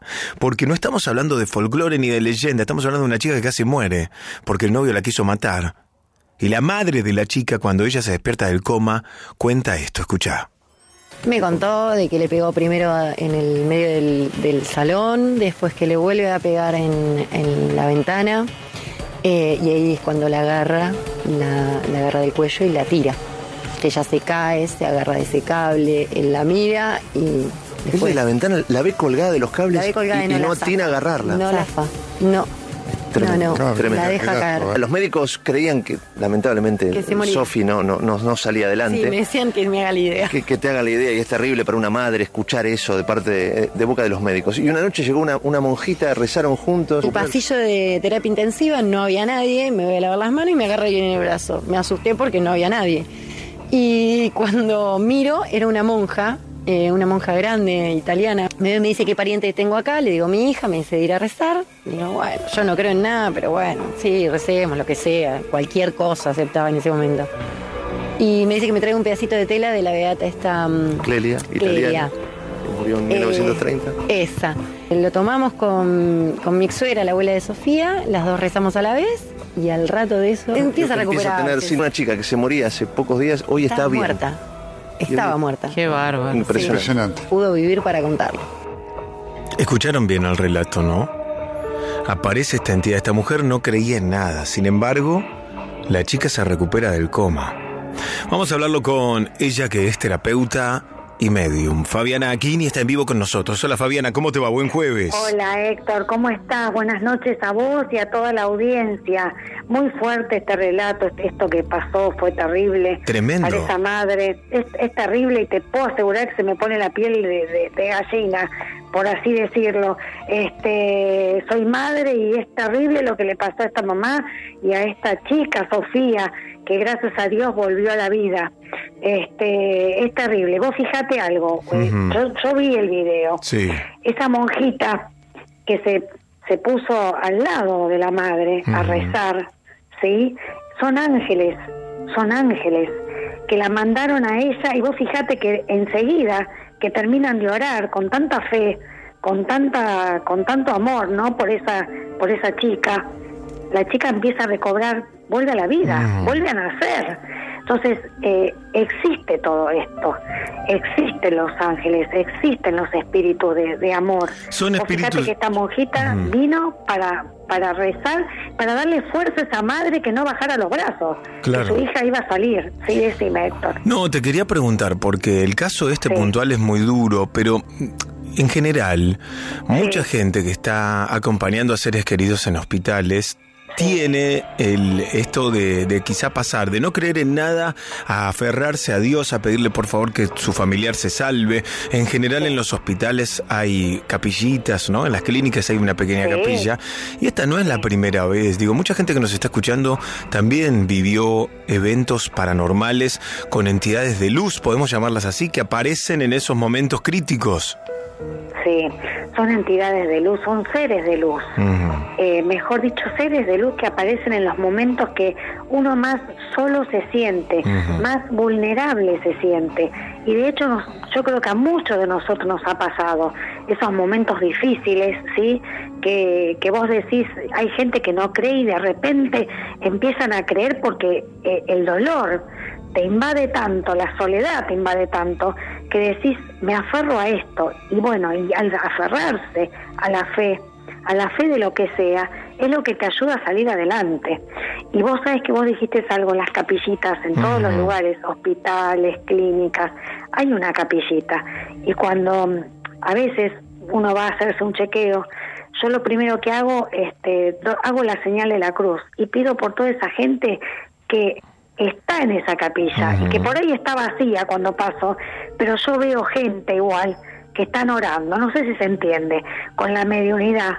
Puedo ver el dolor, el dolor y la tristeza y siempre pido, pido por esa gente, por por esas almas, por esa gente que nos está escuchando en este momento que seguramente que debe estar pasando una situación así difícil y bueno, no hay que perder la fe y hay que rezar más que nunca. La fe en lo que tengan, pero siempre creer en la luz. ¿Sabes lo la que- luz es lo que de alguna manera te va te va a salvar. Lo que más me llamó la atención del relato es que la propia madre de la chica, sin juzgarla, ¿eh? termina No, diciendo, termina diciendo, yo no creía en nada, o yo no creo en nada, dice varias veces. Sí, sin embargo, veces. claro, sin embargo acá, aunque la persona no creía, igual la luz la ayudó, porque no puede ser casualidad. Obviamente siempre destacando el laburo de los, el trabajo de los médicos, pero acá la, la chica se estaba muriendo, estaba en coma, ¿eh? estaba en coma, estaba re mal. Fíjate, fíjate cómo algo que quiero destacar, lo que vos decís es cierto. La mamá varias veces dice, yo no creo en nada, yo no creo en nada. Pero ahora, ahora va a decir, no creía en nada. Pero creo, ¿por qué? Porque la luz fue más fuerte, la luz, sí, el bien fue más fuerte, la abrazó y con esa fuerza de la luz hizo que su hija, con orar, con fe, su hija saliera adelante. Y mientras ellas hacían esa fuerza de la oración, el poder de la oración y de la fe y del amor de una madre, la hija vivió. Y fíjate algo, la hija vivió y la hija pudo decir quién la había tirado, o sea, qué Claro. fuerte, muy fuerte. Hay muchos casos, hay mucha violencia, Héctor. Aprovecho a decir esto que hay mucha violencia. Hay gente buena, gracias a Dios hay gente buena, pero también hay gente que falta evolucionar. Y por eso siempre uno desde, desde el lado, no desde la fe, el que crea en lo que crea, pero hay que hacer fuerza y poder rezar por esa gente que todavía está oscura y que hay que darles luz para que no, no, no hagan daño. Es muy triste todo esto y, y ese video es, es impactante. Es tremendo. ¿Qué podemos hacer? Sobre todo la gente que quizá ahora nos está escuchando. Vos sos medium y muchas veces te deben haber consultado para ponerse en contacto con alguien que murió, ¿no? Que desencarnó. Tengo una pregunta que quizás es difícil y nunca la hice y te la voy a hacer a vos. Hacémela, dale. ¿Hay chance desde la mediumnidad de conectarse con una persona que no está fallecida pero que sin embargo está en coma? Por ejemplo, personas que están conectadas a respiradores pero que tienen muerte cerebral declarada. O sea, los médicos te dicen esta persona no se va a despertar porque ya no está, está su cuerpo pero su, pero su conciencia ya no se va a despertar. Desde la mediumnidad, ¿alguna vez te, te intentaron o te preguntaron tratar de conectar con un ser querido que no estaba muerto sino que estaba en coma? Muchas veces, Héctor, muchas veces eh, vinieron padres, vinieron, vinieron hermanos, ¿sí? A consultarme por esto y lo pudimos lograr a través de la mediunidad, a través de la regresión terapéutica también, también hay que nombrar esto. Se puede eh, conjugar las dos cosas, ¿sí? Añadir las dos cosas con toda la fe, con toda la fuerza, obviamente que yo te puedo asegurar que quedo devastada. Me porque, imagino. eh, el dolor, sí, la tristeza, la angustia y todo lo, lo que tras, lo que traspasa la persona que está en ese estado internada y la persona, el familiar que viene desesperado porque quiere quiere una comunicación más allá de, de todo, o sea, la persona no está muerta, no está fallecida, sí, pero está en coma. Claro. Y estos temas hay que abordarlos con mucho amor y con mucho respeto, ¿sí? Entonces se puede, desde la conexión, poder llegar a que haya un diálogo a través mío. Eh, es de mente a mente, Claro. mente a mente, corazón a corazón, y se puede conectar. De hecho, me ha pasado muchas veces. Y te puedo asegurar, Héctor, que yo quedo 15, 20 días mal. Vos quedás, eh, eh, claro, porque te, te consume la energía. me consume a tal manera que todo lo que es la parte articular, mira, nunca lo nunca lo dije esto. La parte articular no me da fuerzas para moverme. Es terrible. Me agarra todo lo que es la parte articular, los codos, los dedos, ¿sí? La parte de la sien de la cabeza me agarra dolores. Es hasta que me empieza a limpiar y después vuelvo otra vez en sí, porque yo entro en trance Claro. y es difícil, ¿viste? Entonces, estas cosas hay que saberlas abordar con mucho respeto, Héctor, porque eh, estás trabajando de alguna manera y, y estás dando amor a esa persona que necesita ese diálogo con su ser querido. Y siempre mi abuela me decía, escuchá y ponete en los dos lugares. Y siempre hago eso. Siempre, Claro. siempre me pongo en el lugar del otro. Fabiana, como siempre, un gusto charlar con vos. Vamos a volver a hablar el, lunes.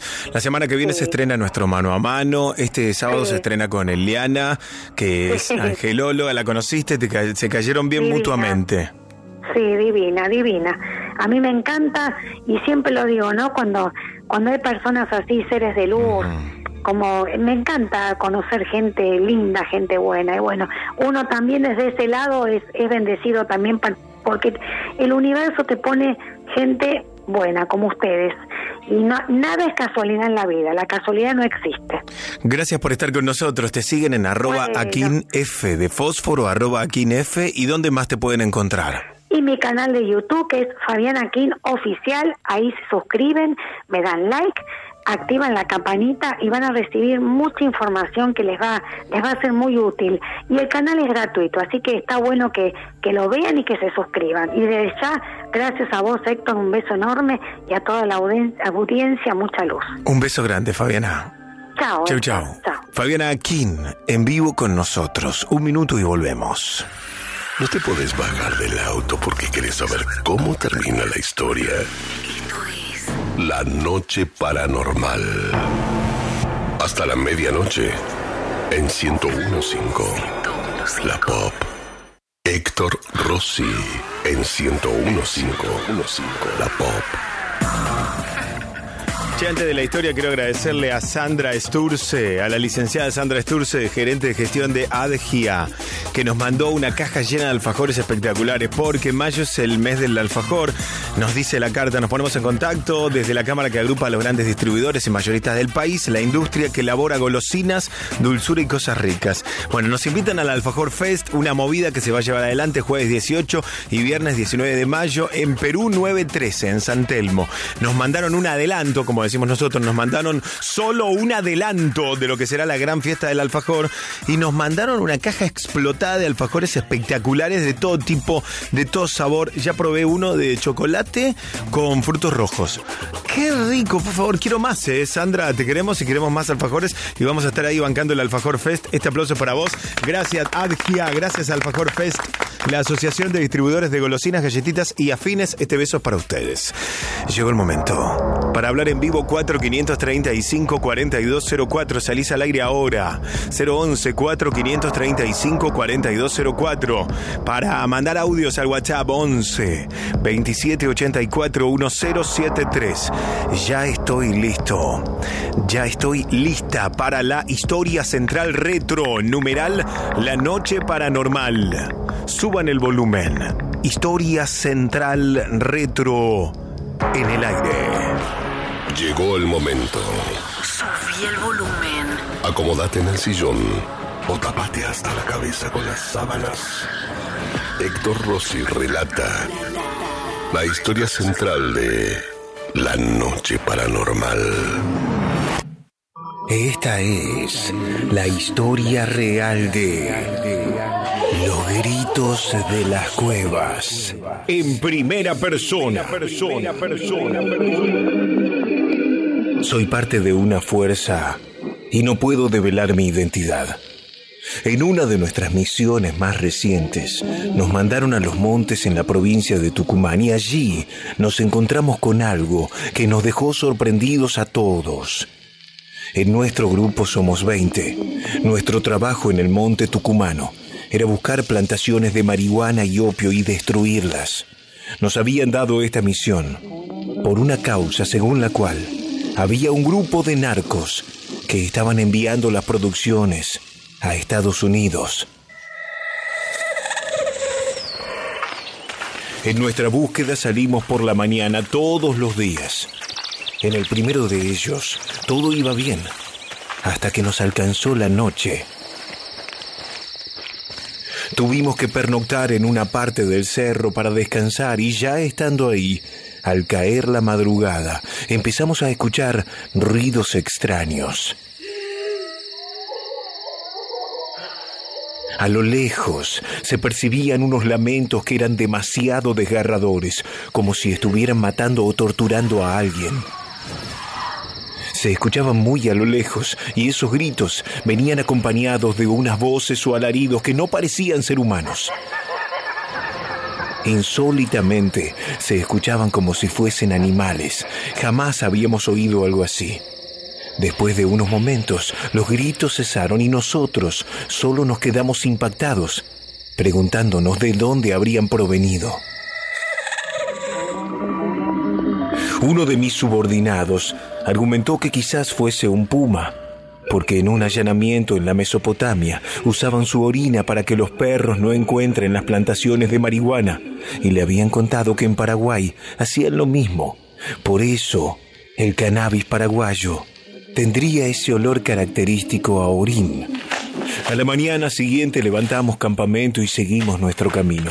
Todos coincidimos en que el ambiente lucía diferente, pues todo a nuestro alrededor estaba sumergido en un profundo silencio que nadie se explicaba. No se escuchaban aves, ni ningún otro animal a la redonda.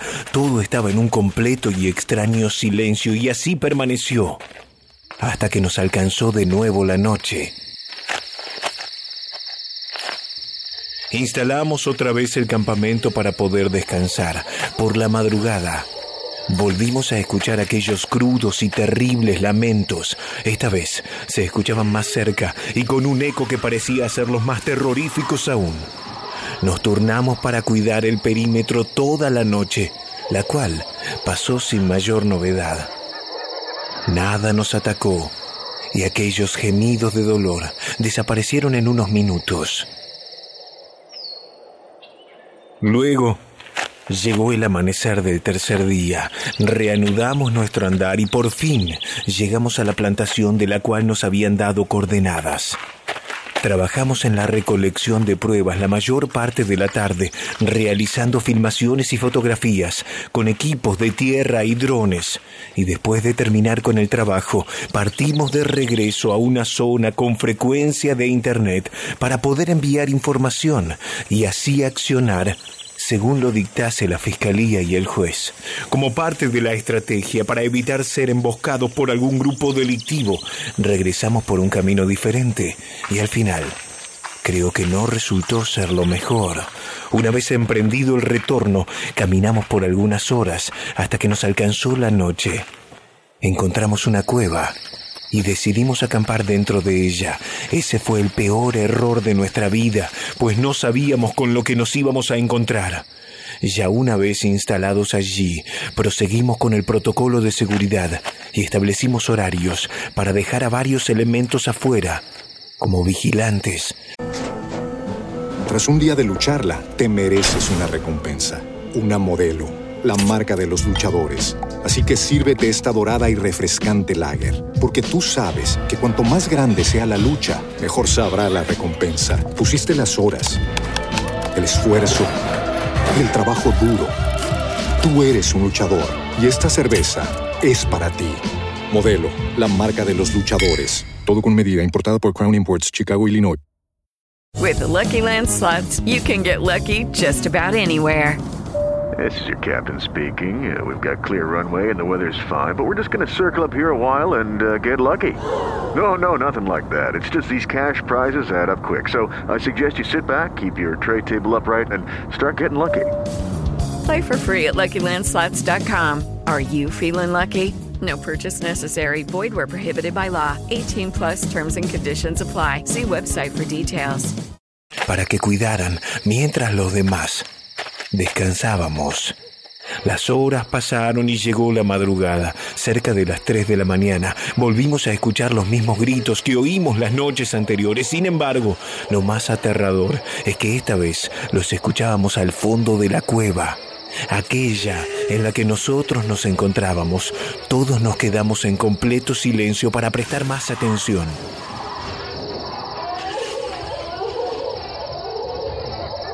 Después de unos segundos, esos horribles gritos volvieron a retumbar en nuestros oídos. Decidimos dividirnos en dos pequeños grupos.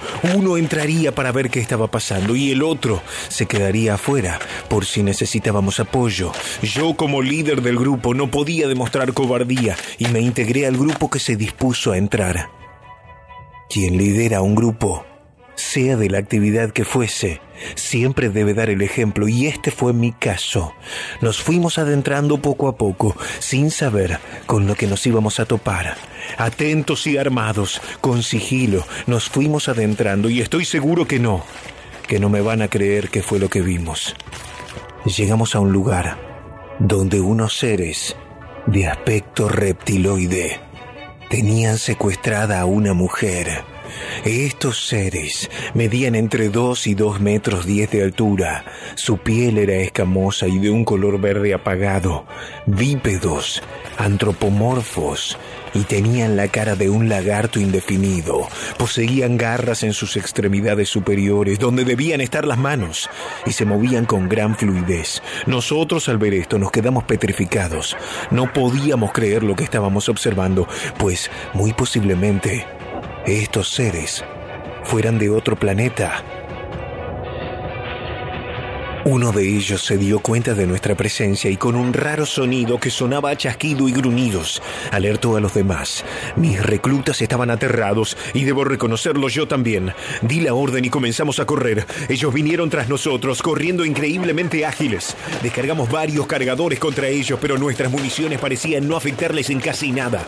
Parecía que rebotaban en su piel escamosa, como si esta fuese un tipo de armadura, mientras salíamos corriendo del lugar. Cuando yo estaba en la boca de la cueva pude ver cómo estos engendros alcanzaron a tres de mis compañeros, dos de los cuales perdieron un brazo. Al tercero le abrieron el abdomen, dejando expuestos sus intestinos y otros órganos del sistema digestivo. Pude ver cómo la sangre y el ácido clorhídrico del estómago se derramaban sobre su propio cuerpo. Al llegar a la salida de la cueva, pedimos apoyo por radio para una pronta evacuación y explicamos lo sucedido.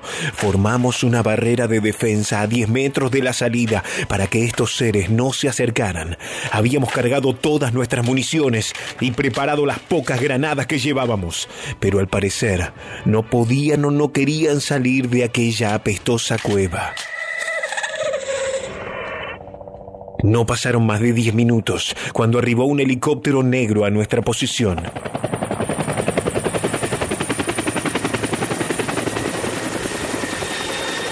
Al instante supimos que no era uno de los nuestros, porque nosotros no manejamos ese tipo de helicópteros.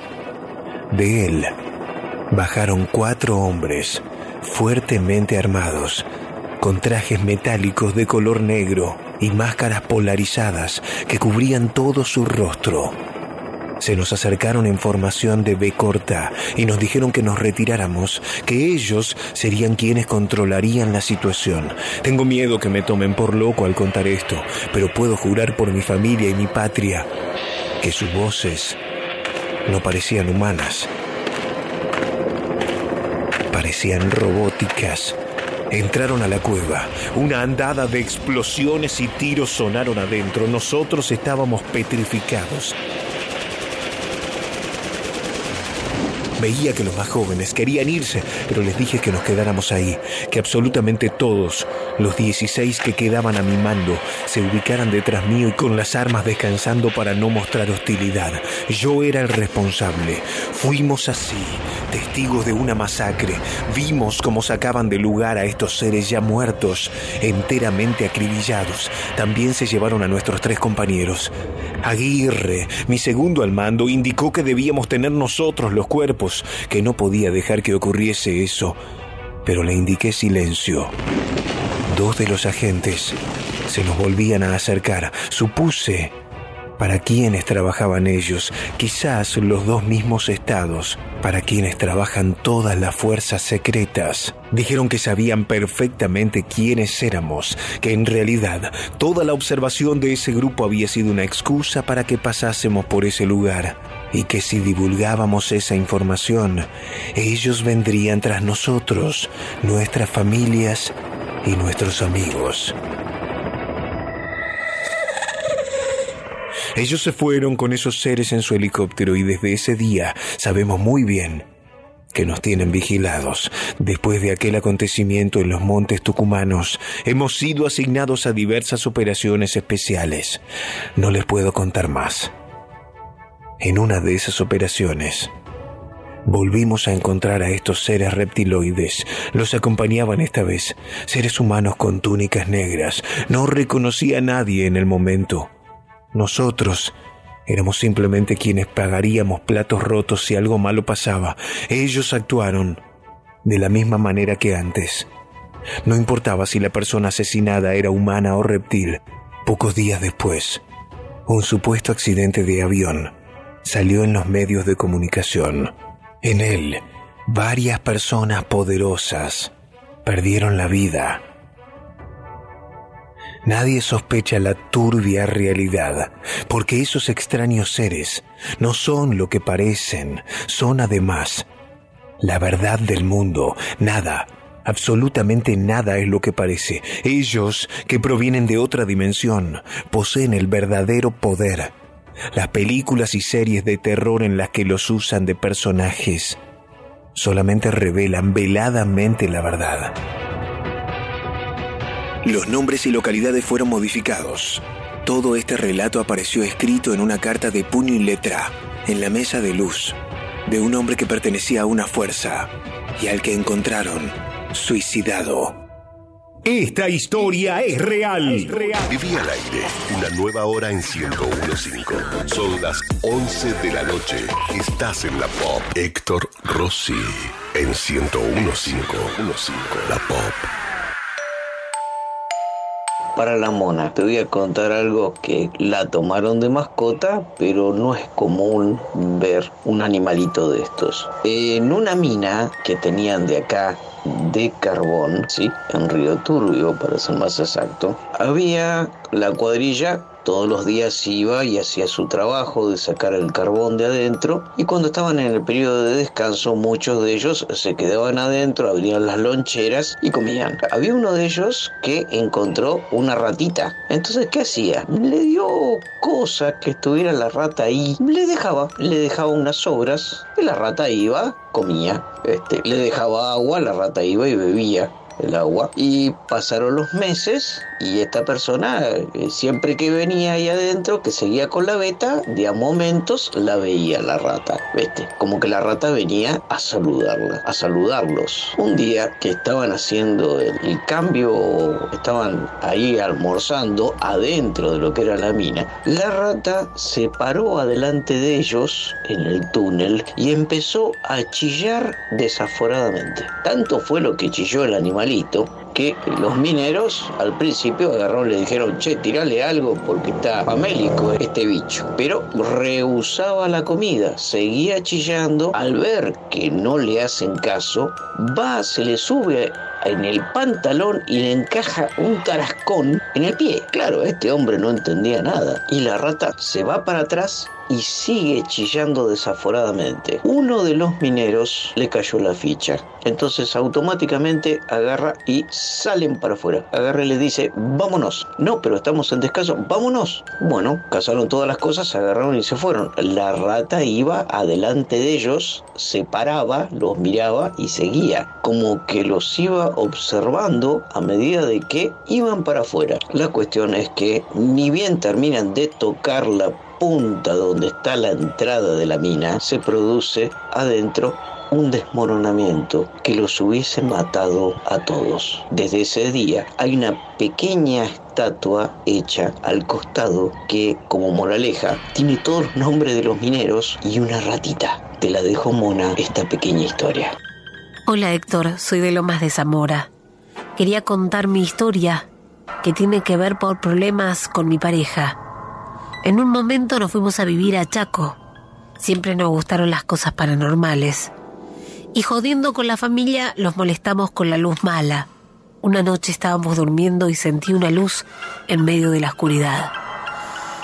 Yo pensando que era de día, abrí los ojos, casi me muero, cuando en la esquina de la habitación había una esfera de luz blanca brillante. La vi como por tres o cuatro minutos, hasta que se desvaneció. Muchas veces lo vimos tipo 10 o 12 de la noche. Era terrible. A veces esa luz era amarilla. Se movía de costado a dos metros. Luego se apagaba la luz. Nosotros estamos en el medio del monte chaqueño. No era una moto, no era un auto, porque no había ruido, solo luz. Amo tu programa. Hola, ¿cómo están? Les cuento que mm, yo soy diseñadora, tengo un emprendimiento esotérico de productos que tienen que ver con, con- con el trabajo de todo, de todo este mundo. Lo hago cortito, un día, bueno, nada, se me, me ocurre porque realmente yo tenía muchas ganas de dibujar un sello de arcángeles que es muy conocido en todo este ambiente, que es de protección. Lo dibujo, me toma muchos días en dibujarlo porque es bastante complejo. Y cuando la noche que lo termino de, de dibujar, mi marido estaba, estábamos en el living, mi marido estaba mirando una peli esperando que yo termine, él se queda dormido, yo termino de hacer este dibujo bastante entrada la madrugada y cuando lo termino grabo el programa, guardo el dibujo, preparo todo para poder publicarlo en mi Instagram a la mañana siguiente. Bueno, todo normal, apago y cuando me siento en el sillón a tratar de retomar la peli,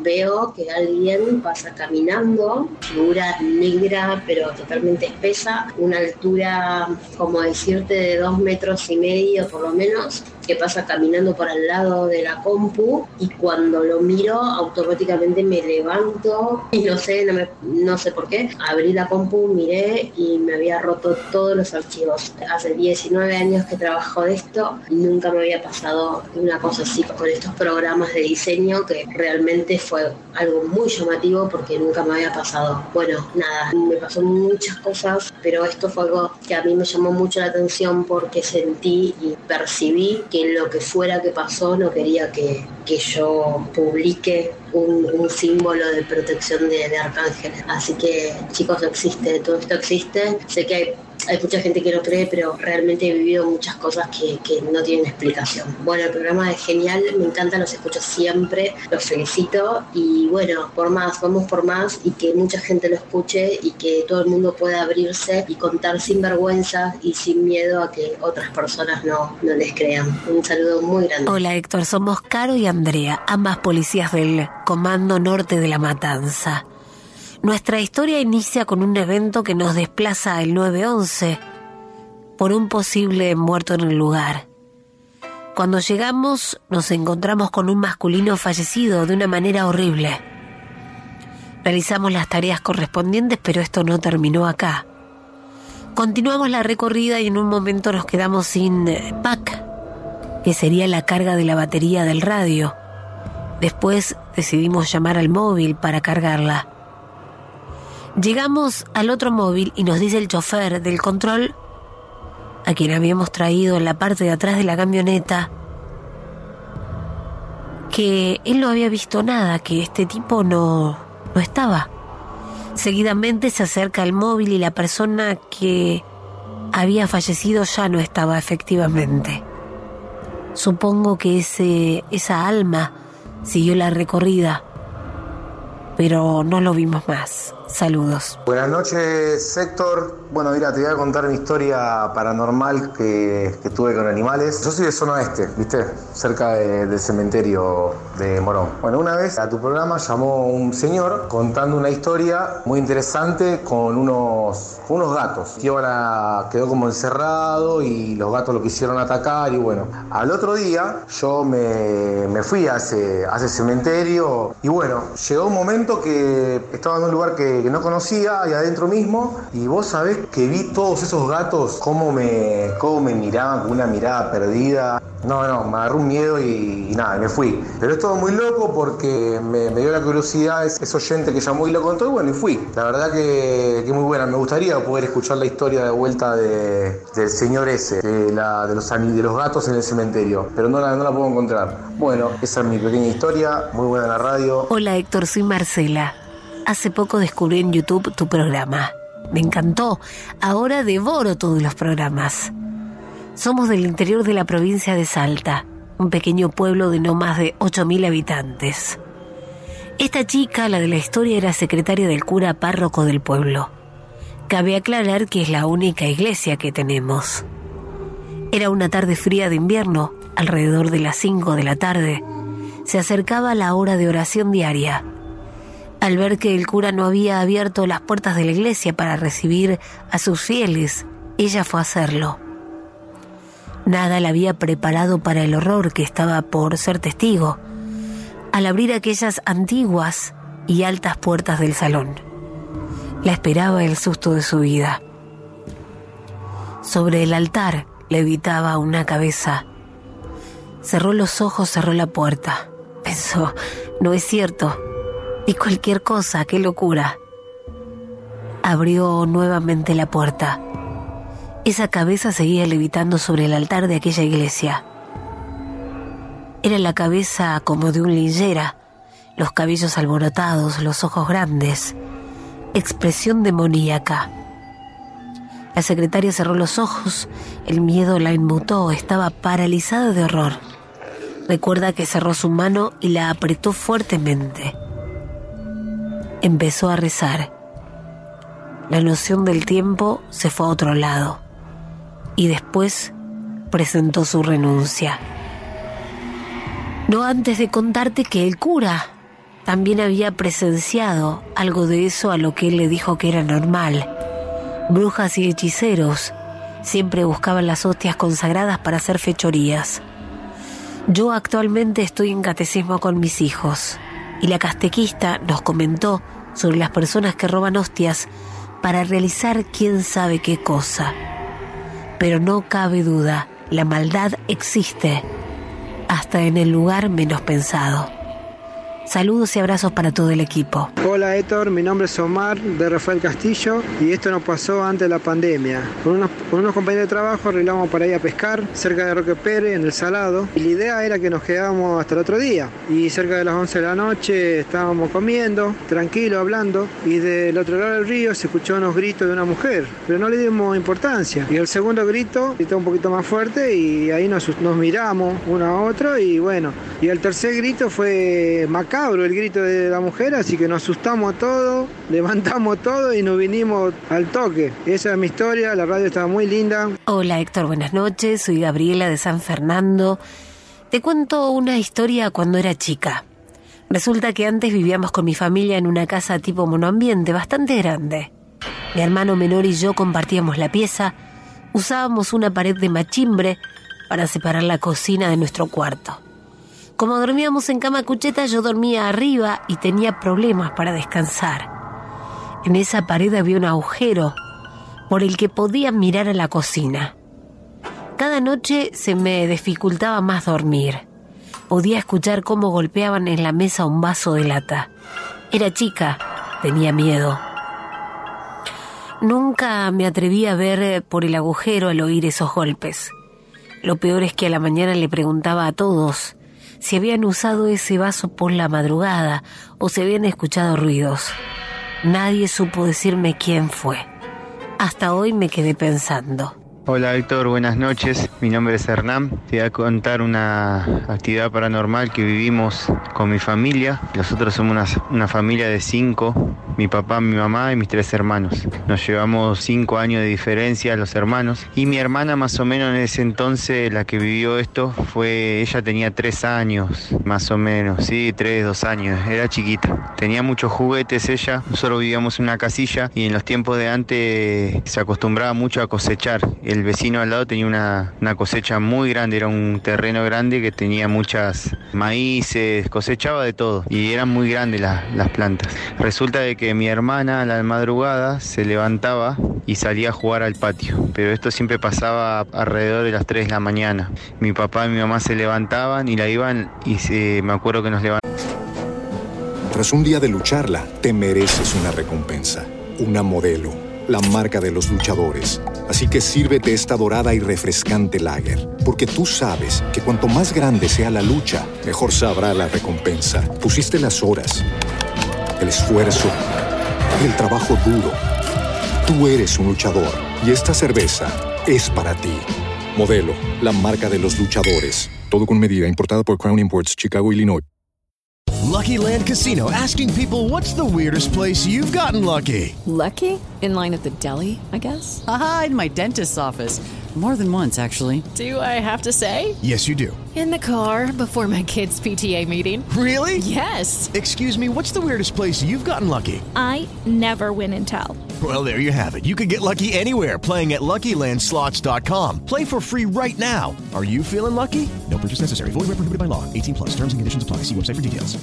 Las luces, íbamos y mi hermana estaba en el patio con todos sus juguetes, jugando y hablando sola. Siempre mi mamá y mi papá le preguntaban con quién jugaba y ella le decía con mi amigo, con mi amiguito que se fue para allá. Y señalaba siempre en el maizal, ¿viste? En el terreno de al lado. Había pasado una vez, dos veces, ya la tercera prendimos las luces una noche, mi hermana ya no estaba, estaban todos sus juguetes, pero mi hermana ya no estaba ahí en el lugar. Y empezamos a buscar por toda la casa, nos empezamos a preocupar y el perro, teníamos un perro grande que, que ladraba para el lado. Miramos así y en, había una parte que el alambre eh, tenía un hueco grande y en el hueco del alambre eh, mi papá lo levanta me acuerdo, y agarra una linterna en ese momento y empezamos a, nos metemos en el terreno. Y cuando íbamos en el terreno, empezamos a buscar así entre medio de los pastos que era grande. Y la encontramos a mi hermana con una muñeca y con unos cuantos juguetes en el lugar. Y mi mamá de los nervios la levanta y le dice, no, no me lleves, mami, no me lleves. Le decía que estoy acá con mi amiguito, con mi amiguito. Y cuando dice, mi mamá le pregunta, ¿dónde está tu amiguito? Y señala y miramos así y vimos un rostro de un hambre viejo, pero eh, era en forma de nano, con un sombrero grande que en el momento que lo vimos nos asustamos todos y bueno, pasó, salimos, fuimos todos a la casa y en ese momento fue muy duro para todos porque vimos algo que, que nos intimidó y supuestamente se comentaba después que era un pompero. Así que esa es mi historia. Mandanos tu historia por WhatsApp 11 2784 1073. ¿Quién habla por teléfono en vivo? Hola, buenas noches. Hola. ¿Cómo te llamas? Sí. Soy Emanuel de Merlo. Hola, Emanuel de Merlo. Martín. Te escuchamos, escuchamos tu historia. Bueno, mi historia es que una vuelta veníamos de un cumpleaños, cumpleaños de la abuela de mi señora. Veníamos caminando por la calle, ya era medianoche. Y una de esas íbamos caminando por la calle y se apagó la luz de la calle. Y empezó a titilar. Y una vez se apagó. Bueno, no le dimos pelota, dijimos. Debe ser un problema eléctrico del barrio. bueno, vamos a seguir caminando, le digo a señora. En cuanto salimos caminando, era todo un paredón, ¿viste? Dos cuadras. En calle oscura. A la noche no andaba nadie a esa hora. Bueno, seguimos caminando y vimos una sombra blanca pero no se le veía de, de la rodilla para arriba se, se le veía y no se le podía ver la cara. Era una sombra blanca de una mujer. Después otra historia. Eh, estamos acá en el barrio de Merlo que están es un barrio tomado digamos. Están las casitas de un lado seis casitas y del otro lado seis casitas. Vez estábamos parados, tipo nueve de la noche, y vimos cruzar una sombra un nene. Y cruzó y cruzó hacia la otra casa. Y bueno, vamos a esperar a ver si pasa al otro lado. A ver qué chico desea hasta ahora que Claro. habrá mandado a comprar, di- di- dijimos con mi señora. Y cuando quedamos esperando para que pase, nunca me pasó. Dios, se desvaneció. Se desvaneció, parece. ¿En qué barrio fue pasó. eso? Esto acá en Merlo, Merlo. Parque San Martín. Gracias, loco, por estar con nosotros. Te mando un abrazo. Saludos, doctor. Chau, Saludos gracias. a todos los oyentes. Saludos, che. Historias reales. 11 27 84 1073. Hola, Héctor. Me encanta el programa. Siempre lo escucho cuando estoy trabajando y cuando vuelvo en bici a casa. Empecé a escucharlo a partir de un video de Noelia Custodio cuando estaban en Bebana y ahora sigo en la pop. Una de las historias que quiero contarles. Se inició la clase. La historia es que una noche estaba durmiendo como cualquier noche tranqui y me despierto. Veo que al costado de la cama había un hombre alto, de traje negro a rayas. Lo miro, me mira a los ojos y se inclina hacia mí. Era muy alto, se dobló literalmente, me mira de cerca y sonríe. Como no me causó miedo ni alguna otra sensación, me volví a dormir como si nada. Lo extraño es que no le conté a nadie y a partir de escuchar el programa me di cuenta que no fui la única que ha visto a este hombre de estas características. Esta es una de las historias, en realidad es más que nada para constatar que sí existe porque aquí lo escuché mil veces. Un saludo, me encanta el programa. Me encanta que estén en vivo. Hola Héctor, muy buenas noches para todos. Me llamo Hugo de Moreno. Esto me pasó en el Regimiento de Infantería 3 de la Tablada en el año 87. En esa época había paros sorpresivos constantemente, motivo por el cual yo prácticamente vivía en el regimiento, cubriendo guardias e imaginarias. Un sábado cubro una imaginaria y en nuestra compañía éramos seis soldados. En una semana quien decide acostarse en la cuadra donde dormíamos los soldados, decide que durmiéramos ocupando las seis primeras camas de adelante, ya que toda la compañía estaba de Franco. Yo dormía en la anteúltima cama del lado derecho, en el fondo. Tipo 12 de la noche estábamos adelante acostados y el imaginaria con nosotros cuando de repente la última cama de la mano derecha frente al oficial se corrió sola hacia el centro de la cuadra. El oficial se levantó sobresaltado, apuntó con la itaca, pero no había nadie. El oficial se levantó, se fue a su habitación a dormir, pero esa noche no durmió nadie. Mandanos tu historia por WhatsApp 11 2784 1073. Hola, mi nombre es Walter de Polvorines. Bueno, le quería comentar eh, lo que me pasó. Yo estaba trabajando en una empresa de seguridad, en, en una logística en Garín. Y bueno, en cierta oportunidad, eh, bueno, la orden era de estar ahí y cada dos horas salir a recorrer todo alrededor de la logística, siendo los sábados domingos que no trabajaba nadie, yo estaba solo en ese lugar. Y bueno, como yo era nuevo, no quería perder mi trabajo, entonces yo recorría eh, todo alrededor de la logística y la verdad era muy tenebroso porque era oscuro, había árboles y, y bueno, en un momento que voy caminando siento que como que alguien iba caminando a la par mío. Y yo miraba y no veía a nadie, yo estaba solo y me daba miedo, cada vez más miedo. Y bueno, a las dos horas tenía que salir a recorrer nuevamente y yo con miedo a perder mi trabajo, bueno, yo lo hacía eh, al pie de la letra. Y luego de unos días eh, me pasó algo horrible y resulta que eh, estaba recorriendo por atrás y sentí nuevamente escalofríos y que había alguien al lado mío, me dio miedo y me volví, me volví para la guardia. Entro a la guardia y me meto rápido dentro de la guardia y cierro la puerta, asustadísimo. Y era el único vigilador que estaba en esa logística. Y de repente cuando me doy vuelta miro y veo una persona todo de negro parado del lado de la puerta de vidrio, del lado de afuera. Y lo veo y era todo eh, como una sombra negra, pero se le veía perfecto, todo como transparente, así como una sombra, pero él estaba ahí. Y la mano apoyada en el vidrio, rascuñando el vidrio, como queriendo entrar. Yo me reasusté mal. Así que me metí enseguida y me escondía dentro del baño que estaba dentro de la guardia. Me escondí ahí adentro y empecé a llamar al supervisor avisándole que venga urgente, que lo que me estaba pasando. Y empiezo a sentir golpes en la puerta del baño que querían entrar al baño. Y juro que nunca en mi vida pasé algo tan feo. Después, al rato cuando se calmó todo, eh, yo no quería salir de ahí. Y después de, creo que pasó una hora y media, abro la puerta, salgo y veo que no había nada, no había nadie pero veía que había marcas de manos ahí en la puerta del, de vidrio, de la entrada a la guardia. Era una marca de una mano. Y bueno, esto les quería contar.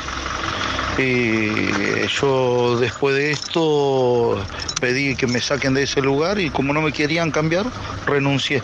Renuncié a mi trabajo y me fui. Bueno, quería compartir esto con todos ustedes, la radio está muy buena, y los escucho hace mucho tiempo. Eh, bueno, muchísimas gracias y buenas noches. Historias reales, contadas en primera persona. La noche paranormal. ¿Quién habla en vivo por teléfono? Buenas noches.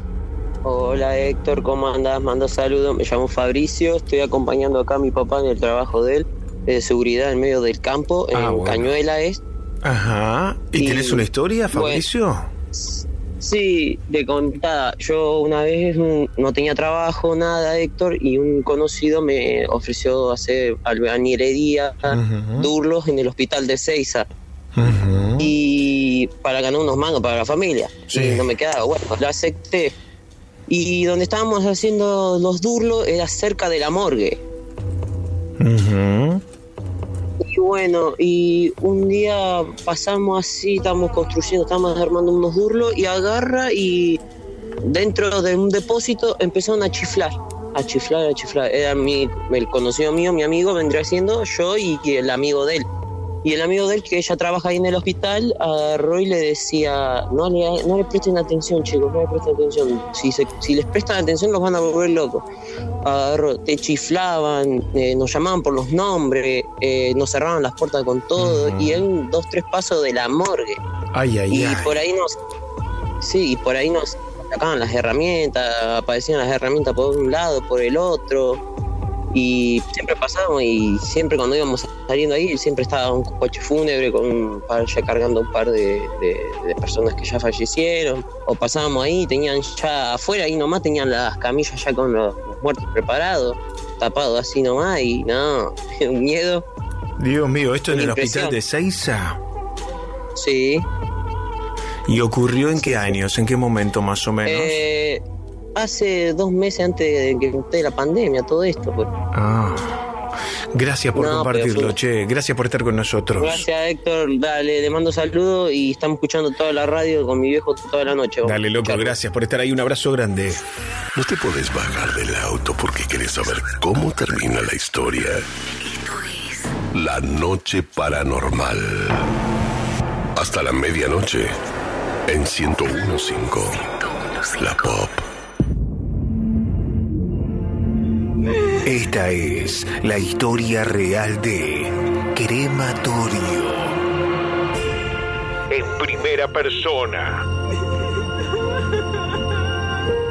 La cremación o incineración es la práctica de deshacer un cuerpo humano muerto quemándolo, lo que frecuentemente se lleva a cabo en un lugar denominado crematorio. Junto al entierro, la cremación es una alternativa cada vez más popular para la disposición final de un cadáver. Aunque no es tan habitual como el entierro, la cremación ya había sido utilizada en el Neolítico y también se observó como una práctica bárbara en el antiguo Oriente Próximo en tiempo de plagas. En cambio, los babilonios embalsamaban a sus muertos y los persas zoroástricos castigaban con pena capital a todo aquel que intentaba la cremación. En Europa, las primeras cremaciones se registraron 2000 años antes de Cristo. En tanto, el hinduismo en sus orígenes iba más allá. No solamente permitía la cremación, sino que además lo prescribía. En la India se la considera desde entonces como la etapa formativa de la civilización védica. En cambio, en Grecia, como en la antigua Roma, nunca permitieron la quema de muertos. Ya en el siglo pasado, en la Segunda Guerra Mundial, los nazis cremaban a sus víctimas en cámaras de gas en los campos de concentración para hacer desaparecer cualquier vestigio. En Japón, también se cremaron los cuerpos de los criminales de guerra ejecutados. Sin embargo, ya desde hace algunos años y en la práctica, en especial el llamado mundo occidental, tiene la cremación como una cuestión que provoca implicancias en la vida de los deudos que buscaron este método como rechazo al entierro de cadáveres. Incluso, conforme avanzó la práctica, cada día más personas vivas solicitan ser cremadas, a diferencia de quienes eligen ser enterrados. Pero, ¿qué pasa con el alma de esas personas? Esta historia es real. Y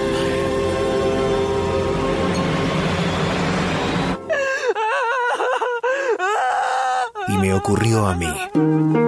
Me tocó trabajar en un horno crematorio. No soy argentino, pero no quiero revelar mi nacionalidad. En mi país, la cremación es algo bastante más corriente que en otros. Incluso podría asegurar que se crema de más. Que se ha acelerado la muerte de muchas personas con el solo fin del negocio de la cremación. La empresa en la que me desempeñaba era privada y una cremación express podía costar hasta 3 mil dólares o más. Y la gente la pagaba, sobre todo aquellos interesados en deshacerse de un cuerpo al que no querían que le hicieran una segunda autopsia. Ustedes comprenderán, se le puede pagar a un perito forense una vez, que firme, y luego que no haya cuerpo, para una segunda opinión. Es mucho más común de lo que piensan. La corrupción hasta en la muerte. Los primeros servicios siempre se hacían de noche, de madrugada. Era el horario de las transacciones ilegales. Muchas veces llegaban varios cuerpos entre las 2 y las 6 de la madrugada y había que acelerar los procesos, tanto que me ha tocado sacar antes del fuego a cadáveres que aún no eran solo hueso, seres humanos carbonizados que aún conservaban parte de su carne quemada. Y yo tenía que martillarlos para transformarlos en polvo. Si bien era cierto que los brazos y las piernas se desmembraban fácil, como si fueran un pollo al espiedo, el olor y la impresión que me daba, no la olvidaré jamás. Como nunca olvidaré la noche del 24 de agosto del 92. Estaba solo. Mis compañeros se habían pedido franco, todos al mismo tiempo, así que estaba solo con tres cuerpos. Los cuerpos estaban ya dispuestos en las camillas y solo tendría que empujarlos para que se deslizaran por las ruedas metálicas con cajón y todo hacia el horno crematorio. El primero era un anciano. Tendría 75 años. Su cuerpo frágil estaba demasiado podrido porque por unos problemas judiciales había pasado 24 horas en un depósito sin heladera. Las moscas le salían de la boca. Una vez dentro del horno, procedí a cerrar la compuerta y por el costado, un vidrio blindado resistente al fuego me dejaba ver el proceso. Era peor que la película de terror más macabra. El cuerpo comenzaba a moverse, incluso a veces el fuego, mientras quemaba los músculos y los tendones, transformaba al ser humano como en una especie de marioneta gigante que se sentaba y podía mover los brazos, como saludando. El caso del anciano fue escalofriante. No solo se sentó en el fuego, sino que abrió los ojos y empezó a golpear su cabeza contra el vidrio. Yo lo observaba desde afuera y no sabía si reírme o salir corriendo. Tenía tan poca carne que mientras se quemaba la piel, su cráneo seguía moviéndose y permanecía sentado como esperando que le abriera, mientras me distraía fumando un cigarro y esperando que el viejo se desintegrara. Sentí un escalofrío que recorrió toda mi espalda, justo cuando una mano huesuda y a la que le faltaban pedazos de carne, dejando expuestas varias falanges, se apoyó sobre mi hombro derecho. Miré como en cámara lenta y giré más lentamente aún, cuando descubrí que detrás de mí estaban parados los otros dos cadáveres.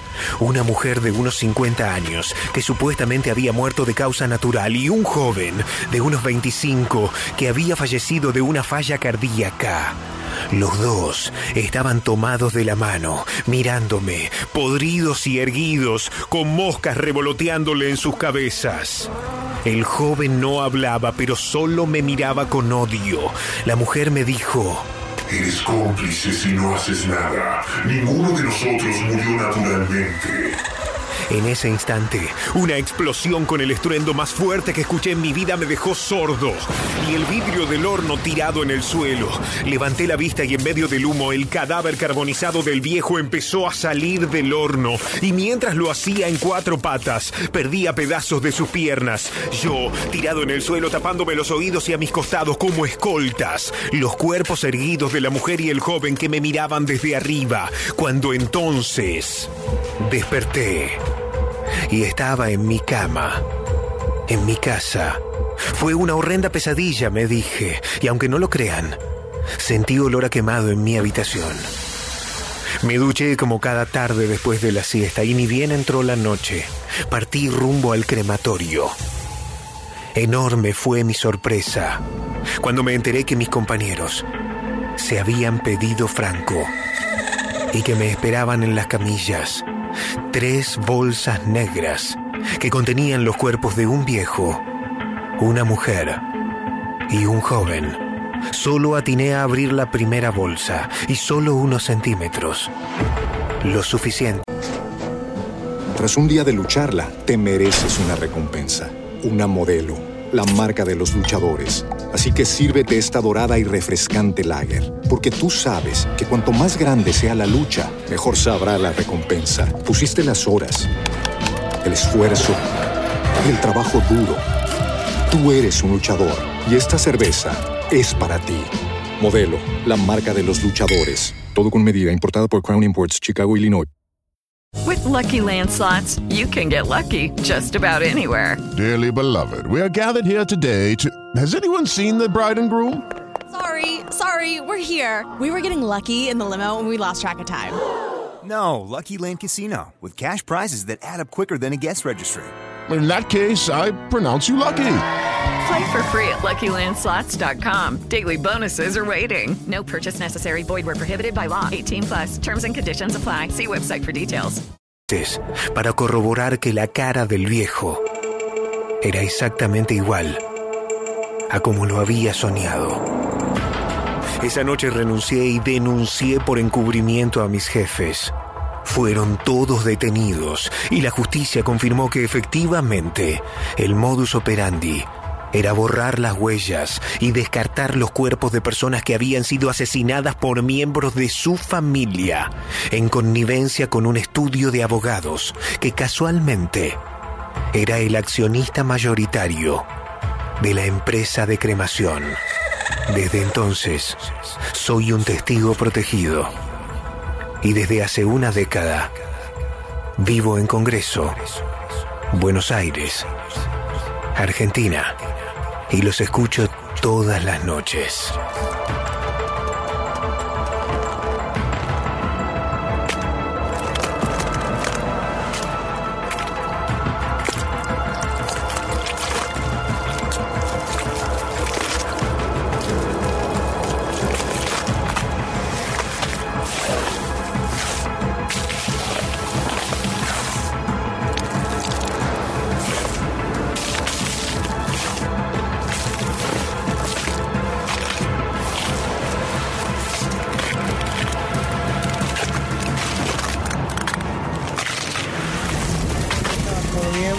Contar una pequeña historia que me pasó más o menos hace 16 años. Tenía mi tío que trabajaba en una obra, se cayó en un piso dos metros y tuvo fractura de costilla, eh, rotura de cráneo, con masa encefálica, con pérdida de masa encefálica. Estaba muy grave mi tío y lo internaron en terapia intensiva, ¿no? Ponle que fue un sábado, no me acuerdo qué día fue. Y tenía, tengo mi abuela, ahora tiene 95, pero en ese momento tenía más o menos 82 años, 80, que le dijimos a ella que se había caído y estaba mal y estaba internado para no asustarla, pobre viejo. Me acuerdo que durmiendo, yo estaba viviendo con mi mamá todavía, durmiendo, eso a las dos y media me despierto asustado porque escucho un grito de llanto. Entonces le digo, mamá, mamá, me parece que falleció el tío. Me dice, no, ¿cómo puede ser si nadie nos llamó? Sí, falleció el tío, digo yo. Mi mamá prende la lamparita del comedor y estalla, explota lamparita. Entonces me parece que sí, abajo estaba mi abuela baja y le dice, mami, ¿estás bien? Sí, sí, ¿qué pasó? Y justo suena el teléfono para avisar que mi tía había fallecido. Esa fue una anécdota que tengo y bueno, eh, quería comentarlo. Así que saludos y este Martín Fierro este año para ustedes. Nos vemos. Bueno, ahora Héctor. No, a mí lo que me pasa últimamente que estaba soñando, ¿viste? Soñé con una persona que yo voy a la casa, que me sonreía que le daba un beso. Exactamente, al otro día voy a la casa y le doy un beso. Y después, por ejemplo, no sé, también los números que pongo y salen. Y por ejemplo, que está por venir alguien, quiero llamar a alguien y hoy viene esa persona sin que yo la llame. Así que todo medio extraño. Bueno, gracias. Escucho la pop todas las noches. Muy buenos los programas.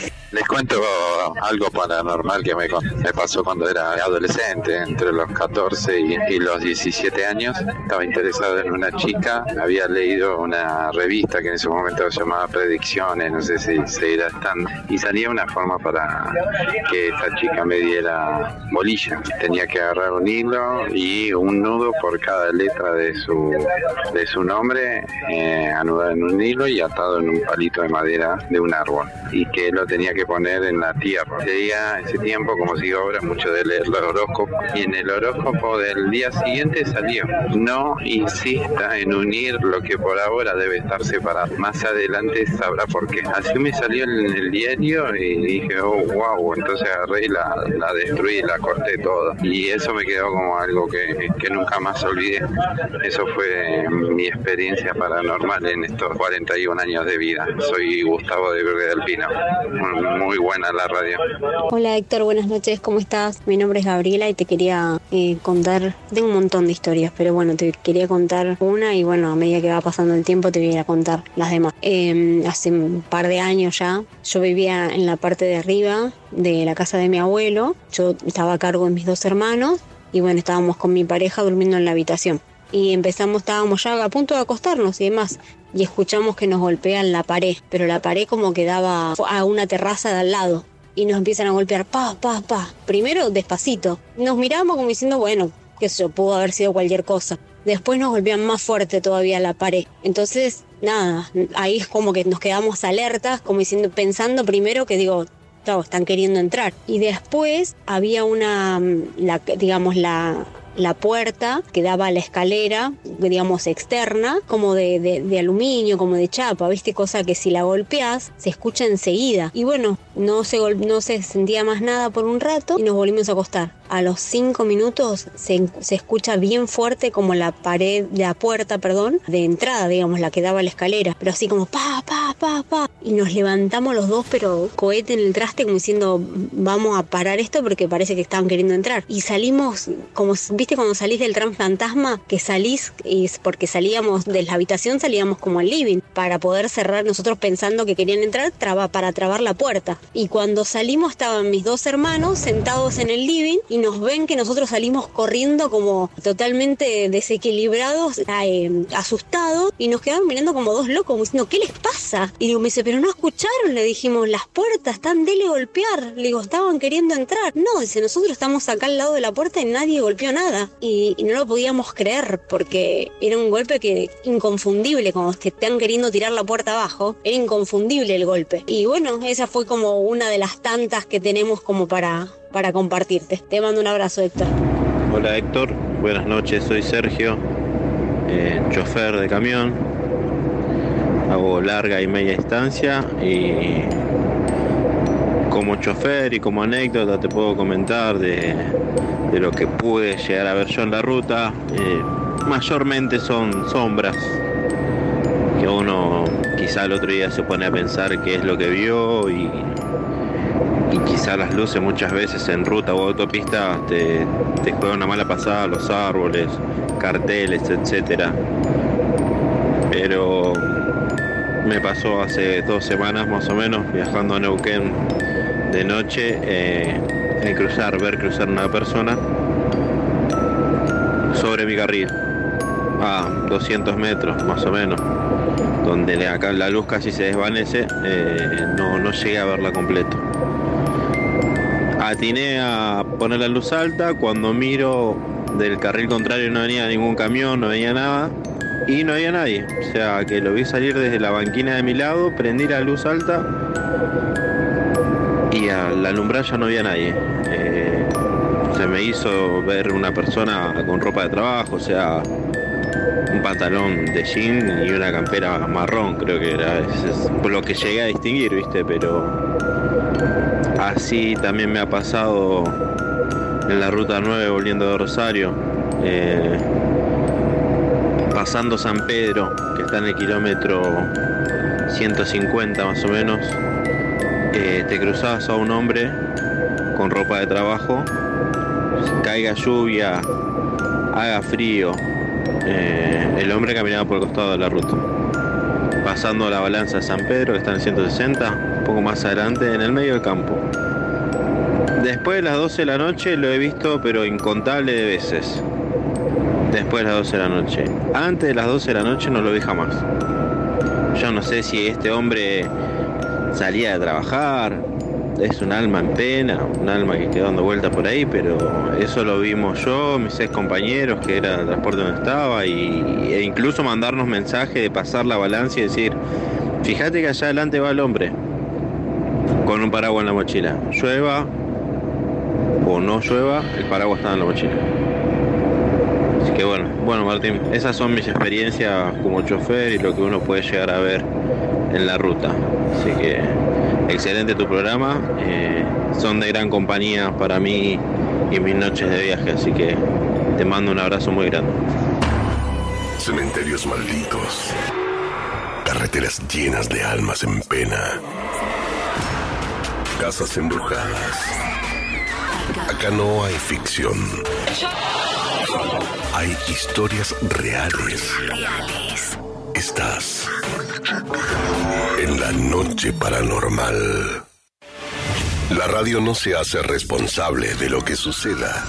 Desde este momento todo, hasta la medianoche. Pasar cosas paranormales. Pasar cosas paranormales. Pasar cosas paranormales. Y empiezan a pasar cosas anormales. Ahora empieza el microprograma que te deja maquinando. Hasta su próxima edición. Vamos, Héctor, llegamos a las 12. Hola Héctor, soy tu fan. Te escucho todas las tardes para hacer la tarea. Tengo ocho. Me llamo Isabela. Buenas noches, buenas noches paranormal. Héctor, soy Tony Puyol. Estoy yendo a trabajo y estoy escuchando tu radio. Siempre te escucho, sos un capo. Saludo para todos. Un abrazo grande. Buenas noches, Héctor. Soy Susana. Ya te llamé varias veces. Creo que el viernes que escuché del médico que estuvo en Cromañón, sinceramente no tengo palabras para describir lo que ha hecho este médico, ¿no? Es un profesional como ya quedan pocos. Ese relato fue re emocionante. Ya te digo, quedé muy impresionada y ojalá hubiera más profesionales así comprometidos como él. Bueno, chao, buenas noches. Hola Héctor, soy Jorge de Villavallestón. Me encanta tu programa, trabajar ahí contra bueno. Me encanta la historia de trabajar. Héctor, pará, por favor, pará, pará, amigo, no. Esto de adelanto te mata y vos lo haces muy bien, amigo. Así que aguanta un poquito, ¿eh? No tanto adelanto, por favor. Gracias. Saludo para la noche paranormal, los escucho desde Bogotá, Colombia, pegadísimo, enganchadísimo con la noche paranormal, los escucho en el YouTube, a veces los puedo escuchar en directo en la radio y de verdad, buenísimo el programa. Un saludo para todos, un abrazo enorme. Hola Héctor, buenas noches. Yo me encuentro manejando rumbo a mi trabajo. Soy personal policial, cubro servicio en el cementerio de la Chacarita. Saludo a la audiencia, abrazos. Hola Héctor, soy Hanna. Dale, volví a las 8. Dale, que mi mamá nomás me deja hasta las 10 escucharte. Rosy, para limpiar la casa hay que prender una rama de laurel y el humo pasarlo por toda la casa. Se limpia toda la casa, sí. Buenas noches, muy bueno el programa. ¡Bravo! Llegamos al viernes, Mona. La verdad, explícame por qué. La conductora de este programa se va un, se va un par de minutos antes. No sé, la llamó Iván algo de último momento. Pero está en la radio igual, ¿eh? Sí, sí, sí. Está en Uriarte, Nicaragua. En esta noche de viernes, yo creo, puedo dar este mi veredicto. Por favor, ¿qué pasó? Para mí se fue a cambiar. ¿Qué me está para Y ya no me tengo que ir a Canal 26. Te estábamos, Ay, hicimos todo lo posible por esperarte. Pero bueno, me fui a cambiar. Pero hoy, hoy viernes. Sí. te veo que estás cambiada. ¿A dónde ¿Ya vas? viernes? Sí, ¿a dónde vas? ¡Qué rápido! ¿A dónde te estás yendo? Estás agitada. No, para, ¿es viernes o jueves hoy? No, hoy es jueves. Hoy es jueves, perdóname, estoy yo mal. ¿A dónde te vas Para mí me parecía, No, porque por- hoy era jueves. Bueno, lo que pasa es que ya estoy chipeado para Canal 26, que ya pasaba la medianoche Claro, viernes. ya, Pero, en unos minutos. ¿vos ahora salís? Sí. ¿A dónde? Eh, un encuentro tengo con amigos. ¿Sos chicos o amigues? Amigues, amigues, amigues. Pero de encuentro de qué tipo? Del tercer Del, tercero. Eh, ¿Jueves, día de trampa? es ¿se día de trampa, usando? pero yo no tengo que responderle nada a nadie, Ah, así bueno. que no. ¿Pero no. desde cuándo? Cambió todo, ¿no? Dos minutos. Dos minutos tenés de carrera. Bueno. ¿Esta más panqueca? Eh, No, pues yo ya no entiendo nada. Ya me perdí. ¿Qué quiere que te diga? No, ya les voy a contar, ya les voy a contar. Bueno, te vamos a responder. Dale tiempo. Oíme, tiempo. eh, a no ser que quieren que llore, ¿eh? No, no, no. Me emociono en vivo. Un minuto y yo me tengo que ir, pero Sí. si quieren sigan Ay, ustedes. Lo que pasa es que lo cagan a Campañolo, ya te lo digo. Como siempre. Pero, como siempre. Eh, ¿Tenías preparado algo para hoy? Eh, tenía preparado, pero no sé si para hoy ¿Pero nos va a qué era, qué era? A alcanzar. ver. Eh, formas de decirle a tu pareja que hoy no vas a tener sexo. A ver, me gusta. A ver. Igual ustedes también pueden colaborar, ¿eh? O sea, si se les ocurren, díganme. Yo arranco diciéndote, estoy destruido. Ok. Así, Cansado. cansado. Me baño y, al- y vemos una serie. A veces Claro, es verdad, porque la gente, el- las mujeres en, en- en las películas, digamos, porque yo nunca lo vi en la vida real, dicen, ay, no, La cabeza. me duele la cabeza. Y por eso no pueden tener sexo. Que tomate un ibuprofeno. Claro, tomate algo. Sí, sí, a sí. mí nunca me duele la cabeza. Nunca Sí, lo sé porque como ya sabemos que sos. Pero. Sabemos cómo golosa. sos. No, pero si no quiero porque no sé que se viene el mundo abajo, digo, no, ¿sabes qué? Tengo un tironcito acá en el ovario, es como que no me Claro. da tener sexo Estoy fuerte. Esa excusa me, vi, me la dijeron un montón de veces. ¿Sabes que me vino? justo me vino, cuando era sexo ocasional, ¿no? ¿Sabes que justo hoy me vino? Y como yo soy cero asqueroso. No Sí, igual. Ay, yo te veía re asqueroso, Yo también te asqueroso. No. No la veía payaso plim plim. No, no, soy muy asqueroso con la menstruación. Con lo Sos demás. muy asqueroso. Sí, no me gusta. Ah, por Sí, La explicaste bien. como que no te Como que no molestaba. te daba. Ah, no, no puedo. Me da un asco total, vomito. Bueno, No, no. pero escúchame, ojo porque hay amigos, no vamos a decir quién, y amigas que aflojan de los dos lados. Acá en el equipo, no Se vamos a cagan. decir quién, no. No. Que no? porque le dicen, no puedo estar indispuesto y Un dale, hombre me y una gusta mujer más. de este no, equipo. no, no, no, no. Un hombre y una no lo mujer de puedo este permitir. equipo. Así No, que no, no, no lo te voy a decir permitir. quién es. Bueno, yo me sentí medio yayo haciendo Mira. este tipo de, mm, A ver, sí. de excusas Qué asco, que loco. pone la gente. Bueno, una es la típica esa de me duele la cabeza o estoy Malísimo, como nadie- dijiste nadie vos. dice Yo no digo me vino, yo digo me duele el ovario. Pues no puedo Ok. decir que me vino, porque me, me Claro. mirá si le gusta, eh, Claro, después claro, también dice igual, claro. tú, tú, tú. Claro, no, claro. no. Eh, no te subas las medias que no es fotocarnet. No, me parece que me estás cargando si me decís eso. No precalientes que hoy vas al banco. Me Ah, siento ya yo amo No, esto. pero- Por favor. ¿Se suspende el partido por cancha embarrada? Ese, bueno, puede generar polémica Va. también. Eh, no te vistas que no vas al baile.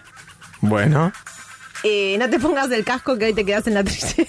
¿qué ahí te quedas dónde? En la trinchera. La trinchera.